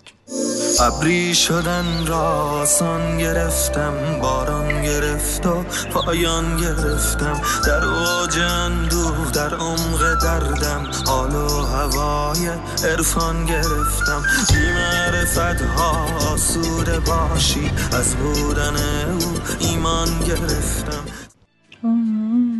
آره واقعا حال هوای عرفان گرفتم. البته همشون هم مدیون این آهنگ نیستم بخششون هم مدیون اون شب پای فوتبال بودم که اصلا آراغو دیدم چه بلایی سرش اومد و متوجه شدم زندگی خیلی کوتاهتر از اون چیزیه که فکرشو می‌کنید البته اون چیزی که من فکرشو می‌کنم کوتاهتر زندگی. بگذریم مثلا. ولش کن. البته اتفاقایی که اون شب افتاد منو تو فکر برد. ولی خب بذارید یه چیز بگم شما رو هم تو فکر ببره این که تا باید قطع بدونید تا دیروز کسی فکرشو نمی‌کرد تخم مرغ اینقدر گرون شه. وگرنه یکی یه دونه مرغ می‌گرفتیم میذاشتیم تو حیاتمون دوستان آپارتمان نشین هم نگران نمی‌خواد باشن و نه ما تبعیض قائل نمیشیم. اونا می‌تونستن مرغاشون رو بدن ما اونجا ورزشگاه حافظیه داریم. می‌تونیم روی چمن نگرش داریم براتون. و خواهش می‌کنم خواهش می‌کنم. اگه از بین شنونده هامون مهندس صنایع غذایی داریم خودش بیاد به ما راهنمایی بده و بگه توی این اوضاع گرونی ما چه چیز بگو بگو چه شکری بخوریم. آره چه شکری بخوریم. واقعا همه چی گرون شده. باید چیکار کنیم؟ نمی‌دونم واقعا. اصلا سردر نمیارم به هر حال به هر حال حرفای ناراحت کننده رو با این جمله تموم کنم که شنیدن میگن قبرها رو باید بزرگ بکنن. آخه جنازه ها رو با آرزوهاشون دفن می‌کنن. امین. بله خاله. پسرم آرزو چیه؟ آرزوم درس بخونم مهندس بشم پولدار شم ازدواج کنم زنمو بفهمم هرچی می‌خواد واسش بخرم دنیامو به پاش بریزم نظرم دست به سیاه سفید بزنم. رضا. بله. مامان آرزوی تو چیه؟ آرزو من اینه که زن امین شم و از همین تریبون اعلام می‌کنم و خواهش می‌کنم قبر منو به شدت بزرگ بکنید. شاید بگید چرا. آه نگفتید چرا. بگید ظالم نکنید. شاید بگید چرا. چون بانو آلی شالمن و جوردی هیتمو که آرزوهای من هستن هیچی که نباشن رو هم دیگه 110 20 کیلو وزن دارن. آره والا. منم بدم نمیاد یه زن یه چ- اه، بگذریم. از اینم بگذریم. کلا کل اپیزود شد بگذریم. یادش بخیر جوکر می‌گفت اگه تو کاری خوب هستی مجانی انجامش نده. دیگه می‌خوام از فردا پول بگیرم فوتبال نگاه کنم. جدی میگم من خیلی صف پای اعتقاداتم وایسادم. یه سری دانشگاه سر کلاس بودیم. استاد گفت من طرفدار استقلالم. که سری گفتم زنده با طوفان سرخ آسیا. دیگه آخر تن حراست با زور تونست حالیم کنی که منظور از استقلال توی کلاس علوم سیاسی اونی نیست که من فکرشو می‌کنم. خیلی دوران سمی بود. واقعا اسمشو می‌ذارم جاهلیت. ولی جاهلیت اصلی و سم از اون بدتر آقای رضا ملق ببخشید. آقای رضا عنایتی مربی تیم هوادار هستن. بریم صحبت ها و مصاحبه ایشون بعد از بازی با تراکتور رو برگردیم. بشنویم. چرا گفتم برگردیم و بشنویم؟ بشنویم و برگردیم یه صحبتی راجبش کنیم و کنیم دیگه. برم نمیگردم. همین وری هستم. بشنویم و برگردیم. چند تا نکته رو من فکر می‌کنم بعد 21 دو سال امروز یاد گرفتم. یعنی سیلی بزنی به صورت بازیکن. خیلی اوکیه. دوبار کارت زرد بدی. خیلی اوکی رو پروازی که برن بپرن رو بازیکنت بازیکنت رو سرنگون کنن. خطای شماست. اینه چیزایی که من امروز یاد گرفتم. بالاخره ما همیشه گفتیم که فوتبال ورزش فرپل اون چیزی که اتفاق میفته داخل زمین باید تعیین کننده بشه. و امروز فکر می‌کنم زور ما نرسیده یه سری از دوستان. شنیدید دیگه خودتون. میگه بعد از 20 و اندی سال متوجه شدم. تو مثلا بهترین گلزن لیگ ما یعنی تاریخ لیگ مایی بعد از 20 و اندی سال متوجه شدی خیلی دیر متوجه شدی. داداش بعد دور بزن برگرد. خب معلومه که سیلی زدن اوکیه. مگه سربازی نرفتی؟ مگه تو گوش فرماندت نزدی؟ جدید زمان نامزدی برای زنت پس چی تعریف می‌کردی؟ فوتبال ورزش فرفر است؟ فوتبال ورزش فرفر است. این حرفا جای تحمل داره. فوتبال منظورته که ورزش فرپله است دیگه. فرپلی رو میگی فرفره ایشالله. تعمل رو میگی تحمل دیگه ایشالله.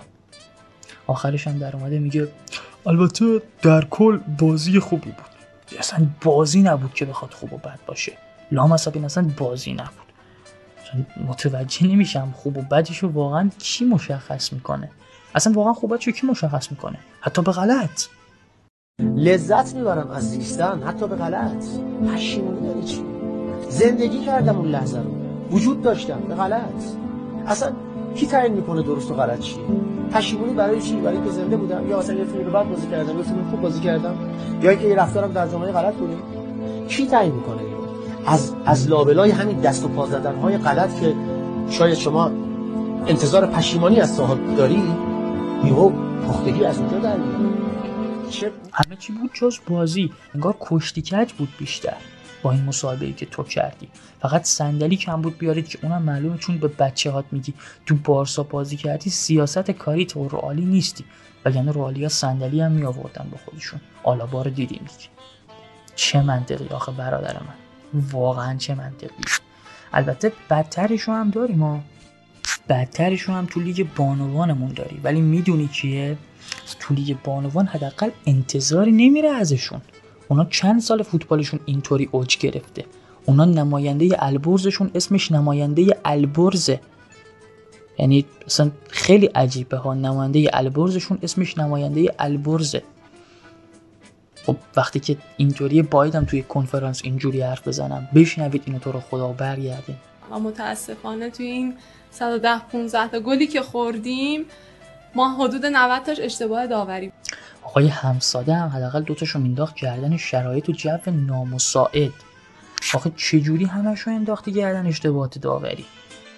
پس نظر خاصی نداره چرا؟ نظر خاصمون اینه که بازی موفقیت آمیزی بود ما می‌تونستیم هفتاد تا گل خورده باشیم.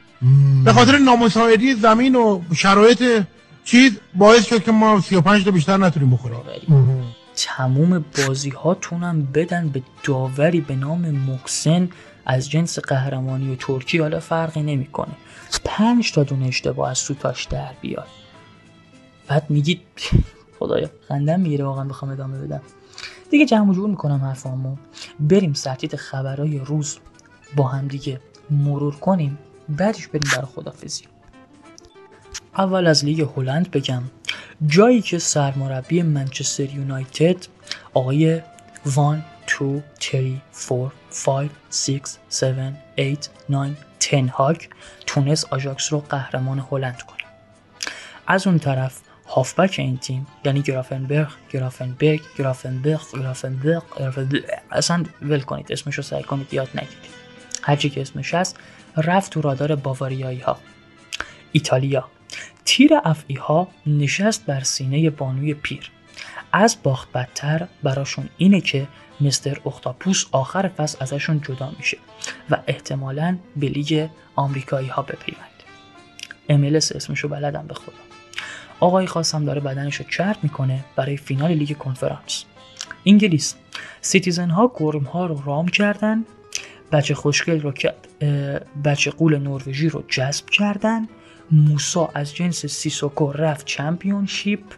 آلمان موسا از جنس دیابی رفت Champions League. اون چمپیونشیپه با یه مش گوسفند طرفی از شیپ مشخصه. این چمپیونز لیگ قهرمانا توشن. اسپانیا. سانتیمینا به همون سایت مشکی و نارنجی که فیلم های خاک برسری نشون میده پیوست. مانه به کاتالونیا لینک شد تا همراه با اوبامیانگ دیپای فاتی دمبله و تراوره کنار فرانتورس بیچاره بازی کنه. شاید بگید چرا بیچاره. یه بار دیگه تکرار می‌کنم. Only legends understand. فاتی، اوبامیانگ، دیپای، دمبله، تراوره و مانه در کنار فرانتورس بیچاره. اگه شما رو یاد عکسی انداخت تبریک میگم. شما به بهش راه پیدا کردید. اما اگر شما رو یاد عکسی انداخت تبریک نمیگم. وارد جهنم شد. ایران از سلساو و آلبی سلسته به اندونزی رسیدیم. امید آلیشاه به درجه استاد بزرگ کیوکوشین رسید. آرمان رمزانی سختی های ماه رمزون رو شست و برد و علیرضا آرتا یه گل پدر بیادر بیامرز که توی پس و فیفا هم قفله انداخت توی گل فولادیا. از اون طرف ACL بعد از عمری به خودش اومد برخلافش Champions League قیمه ها رو ریخت توی ماستا. و در آخرم برای اینکه انرژی مضاعفی بهتون بدم قبل از خدافزی دعوت می‌کنم ازتون یه قطعه زیبا رو بشنوید و به فرمایشات خواننده محترم هم عمل کنید و حمایتمون کنید. اجرکم الله. یه پست جدید تو page منه. امشب پارتیه. دعوتن همه. امشب شنره یه فرقی داره. انگاری چشاش یه داره اما لالیگا سالهاست واقعا دل طلب لالیگا از ما می‌کرد. گرچه که آنچه خود داشت نمی‌تونه از من تمنا کنه چون وقت زیغه. منتها به صورت کلی توضیح میدم. ان اپیزودهای بعدی می‌خوام براتون سه ساعت لالیگا بگم. حالتون به هم بخوره. در مورد قهرمان که حالا سینا زیاد صحبت کرد این هفته زیاد صحبت کرد. منظورم اینه که زیاد صحبت کرد. منظورم اینه که توضیحات کامل داد. بارسلونا و اتلتیکو مادرید جواز Champions League و به دست آوردن. سویا هم اگر از دو تا بازی باقی موندهش یه مساوی بگیره برای هر اتفاقی که برای بتیس بیفته سویا هم همراه خواهد شد با این سه تیم که دقیقا همون اتفاق سال گذشته میفته. یعنی سویا اتلتیکو بارسلونا و رئال مادرید. منتها درگیری برای سهمیه لیگ اروپا و کنفرانس هستش با توجه به اینکه رئال بتیس خودش قهرمان کوپا دل هم شده. الان هم پنجمه. با نه بالا میره نه پایین. یعنی از هر دو سو خودش سهمیه لیگ اروپا رو گرفته بتیس و سوسییداد هم میره لیگ کنفرانس مگر اینکه دو تا بازی بعدیشو ببازه و ویارال هر دو تا بازی بعدیشو ببره. این از این. میریم پایین جدول. یعنی با این صحبتی که کردم ویارالی که تا نیمه نهایی چمپیونز لیگ رفت با اونای امری فصل بعد یا علی استو مدد.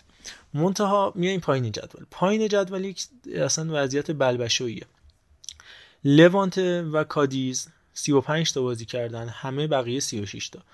لوانته 29 آلاوه 31 مایورکا 33 کادیز 35 یعنی با این شرایط میشه گفت لوانته اگر اتفاق خاصی نیفته با سرمربی جوونش و روجر مارتی و مورالس سقوط می‌کنه. احتمالا درگیری بین این کادیز و مایورکا. آلاوزی که خب آرزوی سقوط دارم برای کادیز عزیز که واقعا یک پیام دارم براش که هر فصل هم برای ما پیام داره. منتها با توجه که کادیز یه بازی کمتر داره و اگر بخوایم نگاهی به بازی بعدی کادیز بندازیم یه مقدار کاری که تیم کادیز داره تو بازی بعدی راحته. چرا؟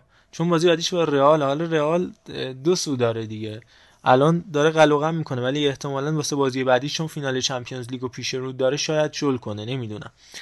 و آلاوس هم که خب حریف دقیقا پنجه در پنجه شونه به خاطر همین تقریبا میشه گفت سرنوشتش در مقابله با مایورکا دست خودشه. مایورکا هم که خب استاد گلای زیاد خوردن این هفته هم گرانادا زد. پاره پورش کرد. 6 تا گل زد.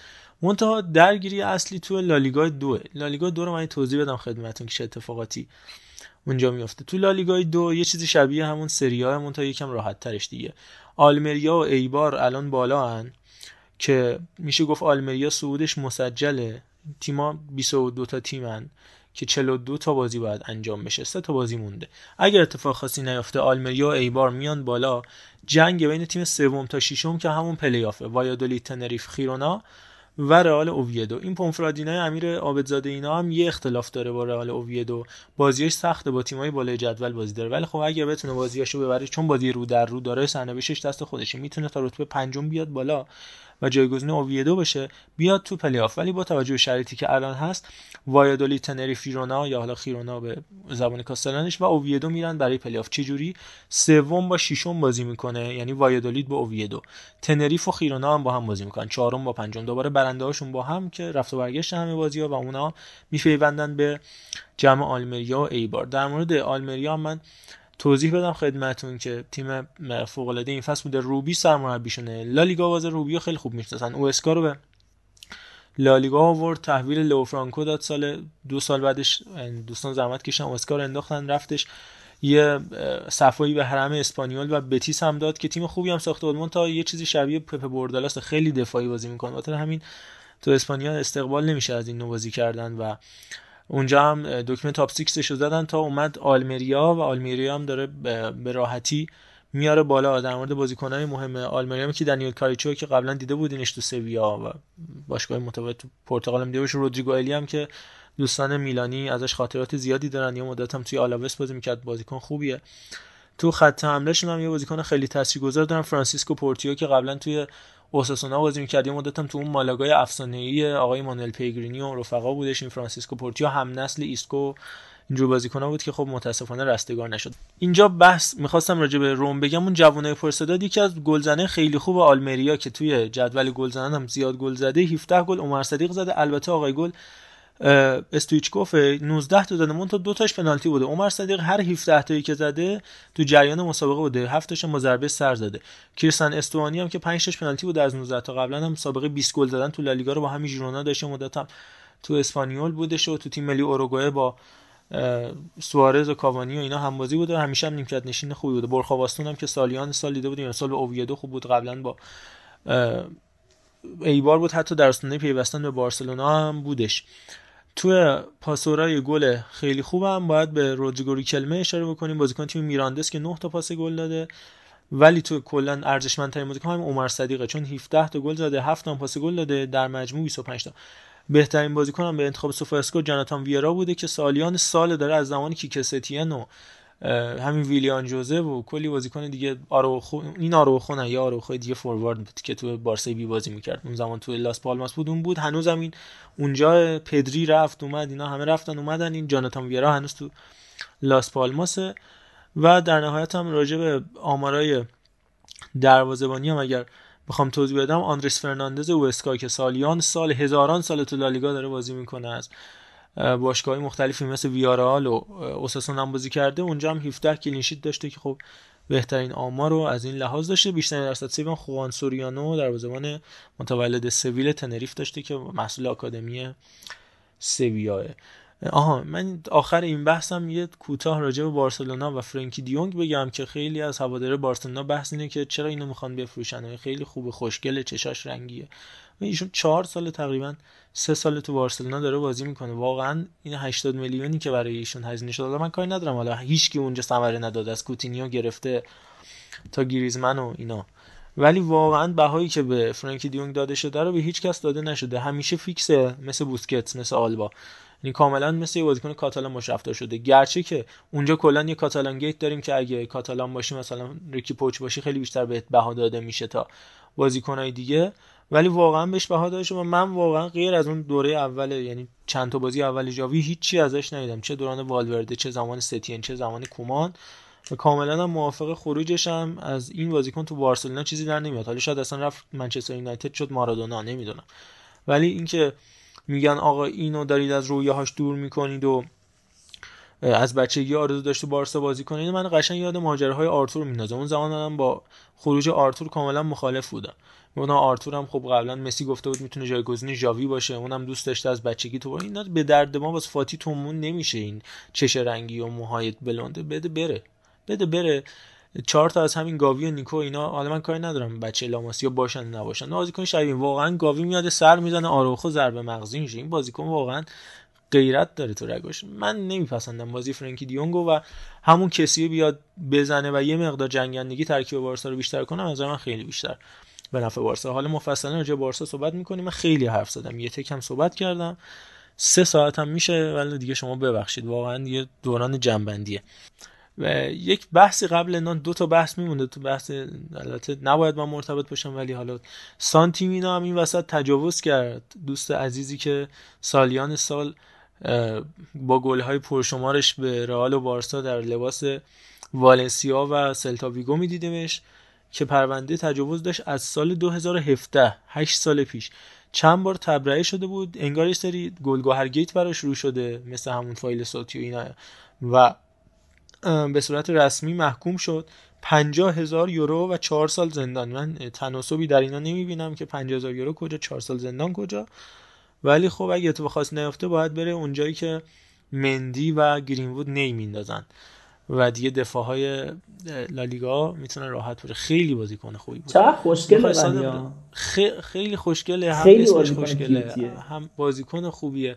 یه خط حمله خوبی رو داشت تیم سلتا با نولیتو و این عزیز و فدور اسمولوف که اسمولوف قرضی بود. پدر همه تیما رو در آوردن منتها خب سرنوشته متفاوته دیگه متاسفانه متفاوته. آقای اوورمارس از آنتورپ سلامت می‌کنند کلا تیم می‌تونن ببندن ها ببخشید. بله تیم کاملا سانتیمینا و اوورمارس و ایشون سرمربی.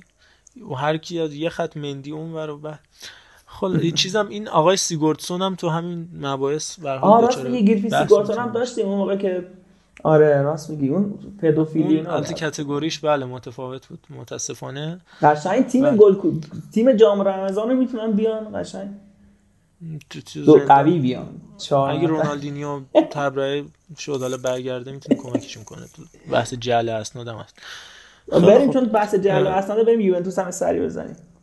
اوه سنگین بود. صادق جان بانوان یوونتوس هم برای ما توضیح بده که افتخار آفرینی کردن آره خب بانوان یوونتوس میگم امسال کلا تمام تیم های یوونتوس خوب بودن غیر از تیم اصلی مردانمون. و تیم بانوان هم یکیش. همین الان اتفاقا نگاه کردم تیم زیر 23 سالمون موفق شده مرحله بعدی پلی آف صعود کنه. یکیش بازی رو تمام کردن و یه مرحله بالاتر رفتن تو اون پلی‌آف خر تو خر سری سی. و حالا بریم سر بحث اصلی بانوان یوونتوس. یه بازیکن ایرانی هم اتفاقا دارن یعنی یه دورگه ایرانی فرانسوی به اسم آنایتا زمانیان هم دارن. و اینم حالا موضوع جالبشه و اینکه حالا این هفته با شکست ساسولو پنجمین قهرمانی متوالیمون رو تو سری آ جشن گرفتیم و یه هفته مونده به پایین لیگ از سال 2017 که تیم بانوان تأسیس شده پشت هم قهرمان شده و اگه یادتون باشه حالا یوونتوس تو این 9 سالی که قهرمان می‌شد یه هشت در واقع یه هشتگ های طراحی می‌کرد و یه سری عبارت ها مثلا مثلا ما قهرمانی بله. پنجم وی مید هیستوری بود بعد جای اسش پنج گذاشته بودن. الان برای تیم مانوان هم میس بود که هفت آره یه واسه تیم مردان افکام هفت آره معنی اسطوره این بود. و برای تیم بانوان هم هشتگ fantastic رو زدم و جای S fantastic پنج گذاشتن که از این کار جالب خب حالا بخوایم در مورد خود تیم بانوان بگیم. 5 تا اسکودتوی متوالی یه دونه کوپا ایتالیا. به امسال هم البته به فینال رسیدن که یکی خرداد با جلوی روم بازی کنن و سه تا هم سوپرکاپ متوالی به دست آوردن. این فصل 21 بازی کردن. حتی یه بازی هنوز مونده که تمام نشده. 18 تاشو بردن دو تاشو مساوی کردن. فقط یه دونه باخت دادن. 55 گل زده و 13 گل خورده. تیم دوم روم توی جدول تیم سوم هم میلانه. اون یه دونه شکستی هم که گفتم قرار میشه بازی با امپولی که روند سه سال بیشکستی یوونتوس رو در واقع شکست و تو 15 دقیقه ابتدایی اون بازی توی 6 دقیقه دو تا گل دریافت کردن و این رکورد رو خراب کردن. و دیگه اینکه تو بانوان یوونتوس توی چمپیونز لیگ امسال هم خیلی عالی بودن. یعنی یه وبسایتی از اینترنشنال چمپیونز کاپ که برای فوتبال بانوان هم یه حرکتایی داره می‌زنه یه آپدیتی داده بود از رتبه بندی تیم‌ها. یوونتوس تو رده هشتم رتبه بندی بود. و توی چمپیونز امسال هم ما لیون رو شکست دادیم هرچند در مجموع حذف شدیم ولی خب اولین تیم تاریخ چمپیونز لیگ بودیم تا جایی که من خوندم که لیون رو تو بازی حذفی شکست داده بازی رفت و دو برده بودیم. وولسبورگ و چلسی هم شکست دادیم و چلسی رو باعث شدیم که از چمپیونز لیگ اوت بشه. تو دور گروهی هم گروه بودیم و قهرمان آره. پیش.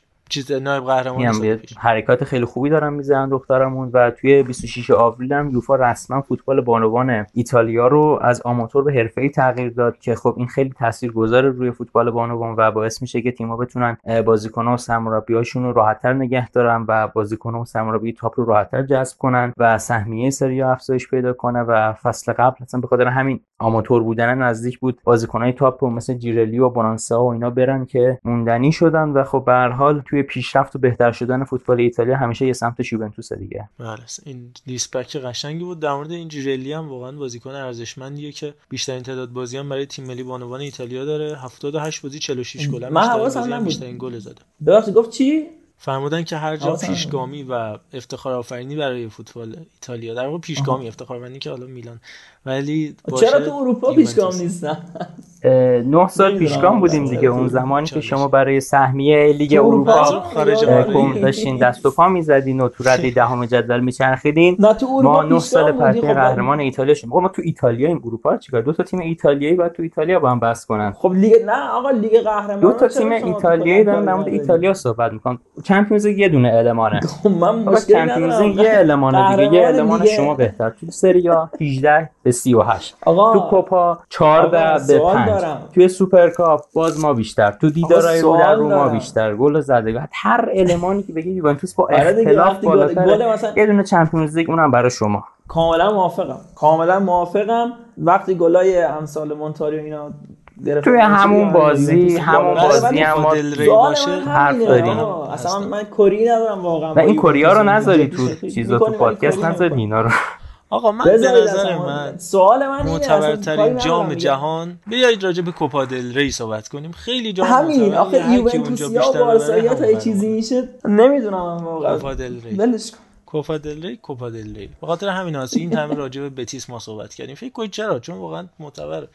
ضمن کریستیان جورلی هم که گفتیم 58 بازی برای یووه 53 تا گل تو سری آ نه تو رقابت اروپایی.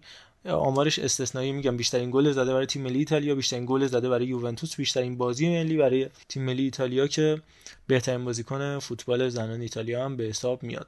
در نهایت بریم کوپ دو فرانس جایی که نانت افتخار آفرینی کرد و موفق شد نیس رو ببره نیسی که پی رو حذف کرده بود. وسط فصل خیلی ها فکر کردن این تیم بیفته حتی چون شرایطش اصلا خوب نبود. ولی خودش رو بالا کشید. الان هم تیم نهم احتمال داره احتمال داره حتی بتونه خودش رو تا هفتم هم بالا بکشه. به حال قهرمانیشون تو کوپ دو فرانس یه جام مهمی بود. بعد 22 سال به دست آوردن. کمرکش جدول سرمربیشون آنتوان کومبواره است. کسی که قبل از اینکه بیاد به نانت و نانت رو تو فوریه 2021 تحویل بگیره وسط فصل پارسال که دیگه تیم داشت با استاد این مربی سال 2006 فرانسه ریمون دومینیک داشت به قهقرا فرو می‌رفت اومد نجات داد تیم رو. قبل اونم تولوز و دیژون و گنگام و لانس و الهلال حتی. و حتی در دوران پیش از لوران بلان پاریس سن ژرمن سرمربیگری کرده همین. کامبواره و حتی پاریس سن ژرمن بی هم بوده سر 58 سالگی تونست نانت و قهرمان کوپ دو فرانس بکنه. راجع به این فصل نانت هم بخوایم توضیح بدیم. یه بازیکن خیلی ارزشمند دارن به نام راندال کولو موانی که بهترین گلزنشونه. 12 تا زده که از فصل بعدم میره اینتراخت فرانکفورت که راجبش کلی صحبت کردیم. لودویچ بلاسو دارن و همینطور موزس سیمون که اونم بازیکن خیلی خوبیه که بیشترین پاس گل رو تو این تیم داده. از لحاظ ایکس جی لودویچ بلاس بهترین عملکرد داشته و البته البته در مورد آمار دفاعیشون هم میشه صحبت کردش. جایی که اونا تو دروازهشون فوق العاده با توجه البته آها اینم بگم یه دفاع خیلی خوبم دارن که فابیوی عزیز فابیوی دوست داشتنی که ما در منچستر یونایتد دیده بودیمش اما تو دروازهشون واقعا یه عنصر فوق العاده که من هیچ وقت نفهمیدم چرا فیورنتینا زود از دستش داد. آلبان لافون که تو تولوز چهره شد تو بازی با پاریس سن هم یه عملکرد استثنایی از خودش به جای گذاشت و امسال هم یه جام رو با نانت به دست آورد. دروازه‌بان 23 ساله فرانسوی که فوق العاده آینده داره. فوق العاده یعنی... جان. جون بگو من تهش برای لافونت باید یه کاری بکنم. بگو حالا. می‌خواستم اینو بگم که چون الان بازی آرسنال تموم شد هفته بعد مفصل راجع به لندن آرسنال تاتنام و لیگ برتر کامل صحبت می‌کنم چون این هفته به غیر از بحث هالند هیچ نشیم. این شما این نانت این لافونت این انتهای پادکست. نه حالا اینقدر دیگه قوی نیست ولی شما ببین دیگه 17 سال قهرمان شده 19 سال قهرمان شده. یه اون سن پایین میره فیورنتینا و حالا به مشکل خورد به لحاظ اقامتی و اینا. نتونست اقامتی منظورم نتونست خوب بگیره با فیورنتینا و شد منطقه. آره و برگشت واقعا تلنته یعنی اصلا سنش رو ببین شما بعد کارهایی که تا این سن داره تروفی که تا این سن گرفته یعنی بعد چه رفلکس خیلی خوبه. من دیگه میگن تعریف زیادی از یه نفر خیلی بد میشه بسه. ولی خیلی خوبه. در مورد نانت یه چیزی خواستم بگم در این جامعه کلا من یاد آقای فتولا زاده انداختیم. یادت استقلال می‌گفت که اف سی سئول رفته فینال قهرمان شده ما سوم شدیم. این جام اینجوریه واقعا شوخی نمی‌کنم. بله. توی این جامعه دو تا تیمی که از فینالیستا باختن سوم مشترک شدن. یعنی یه جای چیزی هم اینا دادن. میدن. مدال نمی اینو نمی‌دونم. ولی خیلی باحال بود دیگه. فکر کنم 1979 99 2000 و الانم که 2022 دیگه. قهرمان جام حذفی شد و تیم خوبیه کلا. تیم مردمی و کوچیک خیابانی به این تیم و تیم سنتیان خیلی علاقه داره. همیشه میگن طرفدار اینا. نمی‌دونم چرا. نه هم فکر کنم به خاطر اون 98 که فکر کنم رفته. سیروس دی محمدی اونجا گل زد. آره شوتی چیزی. هر کی نزدیک به طرفدار هم میشه. آقا به نظرم خیلی خوب. دیگه به نظرم بله بله بله. دیگه دیگه کافیه دیگه خندیدی. خیلی خوب. سپاسگزاریم از اینکه این هفته هم همراه ما بودی. واقعا موضوع زیاده. یعنی بازم من ده تا موضوع دیگه گذاشتم بیرون واقعا. ولی ببخشید دیگه. ببخشید آخره فصل. فکر کنم سه چهار هفته دیگه بیشتر نمونده که همه چی رو جمع بندی کنیم بریم سراغ مرور فصلا و دیگه بارو بندی رو ببند. اینجا دیگه جای تو نیست. نگانم فالش نمی‌خونه. داشت بغض می‌کرد. آره. بگذاریم. این جدی گفتم. بگذاریم. خیلی ممنونم که تو این اپیزود هم همراه ما بودید. امیدوارم که نمی‌دونم امیدوار امیدوار به هیچی نیستم. حقیقتش رو بهتون بگم. امیدوار به هیچی نیستم. همین. اینجا دیگه به قول محسن نامجو من نای ادامه دادن ندارم. سهیل جان و صادق جان با شما هستیم. از من خدا نگهدار. آها. کامنت خواهش می‌کنم کامنت بذارید. خواهش می‌کنم کامنت. هر جا دوست داشتید کامنت خواه... من التماس می‌کنم کامنت بذارید. نظراتتون رو منعکس کنید. at sign توتال فوتکست. توی کست باکس برای ما کامنت بذارید. ویدیوهای ما رو توی اینستاگرام ببینید. توی تلگرام نظرسنجی می‌ذاریم. ببینید کدوم بخش رو دوست دارید. نظر بدید. می‌خوایم اونجوری که شما دوست دارید پیش بریم. کمرنگ کنیم پررنگ کنیم. خواهش می‌کنم انعکاس بدید. سپاسگزارم. وقت بخیر. خدا نگهدار. خیلی خوب. دیگه فکر کنم آخرش همین الان که دارم باهاتون حرف می‌زنم در فاصله 100 کیلومتری 200 کیلومتری من و حتی کمتر یه اتفاقای خیلی نه اسمشو چی بذارم یه اتفاقی داره رخ میده که حالا احتمالاً همتون می‌دونید دیگه خبرش هم تا اون روزا می‌رسه. امیدوارم که ختم به خیر بشه ان در نهایت یه جوری بشه که حالا مردم راضی باشن.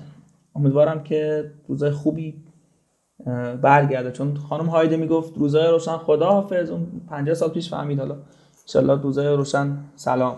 دیگه ازم کافیه دیگه. منم یواش یواش میسپارم به محمد صادق و ترک می‌کنم این مکان و ایشالله که وقتتون بخیر باشه. یا علی خدا خب خیلی خوشحال شدم که یه اپیزود دیگه هم اینجا بودم و با هم در مورد این علاقه مشترک یعنی فوتبال صحبت کردیم. امیدوارم که اپیزود خوبی بوده باشه و راضی بوده باشید. همونطور که محمد رو گفت کامنت هم بذارید نظراتتون رو بگید.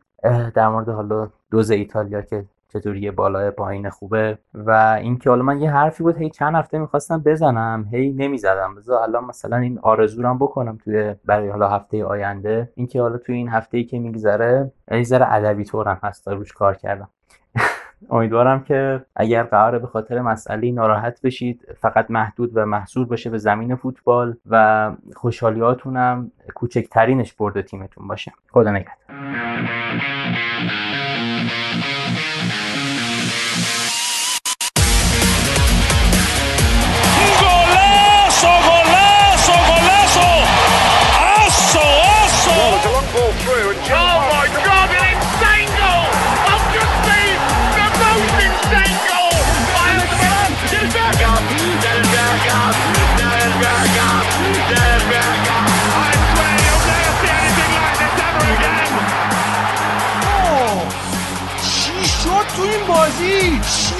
چیه این فوتبال اصلا يمشي ميسي يا بابا يا بابا يا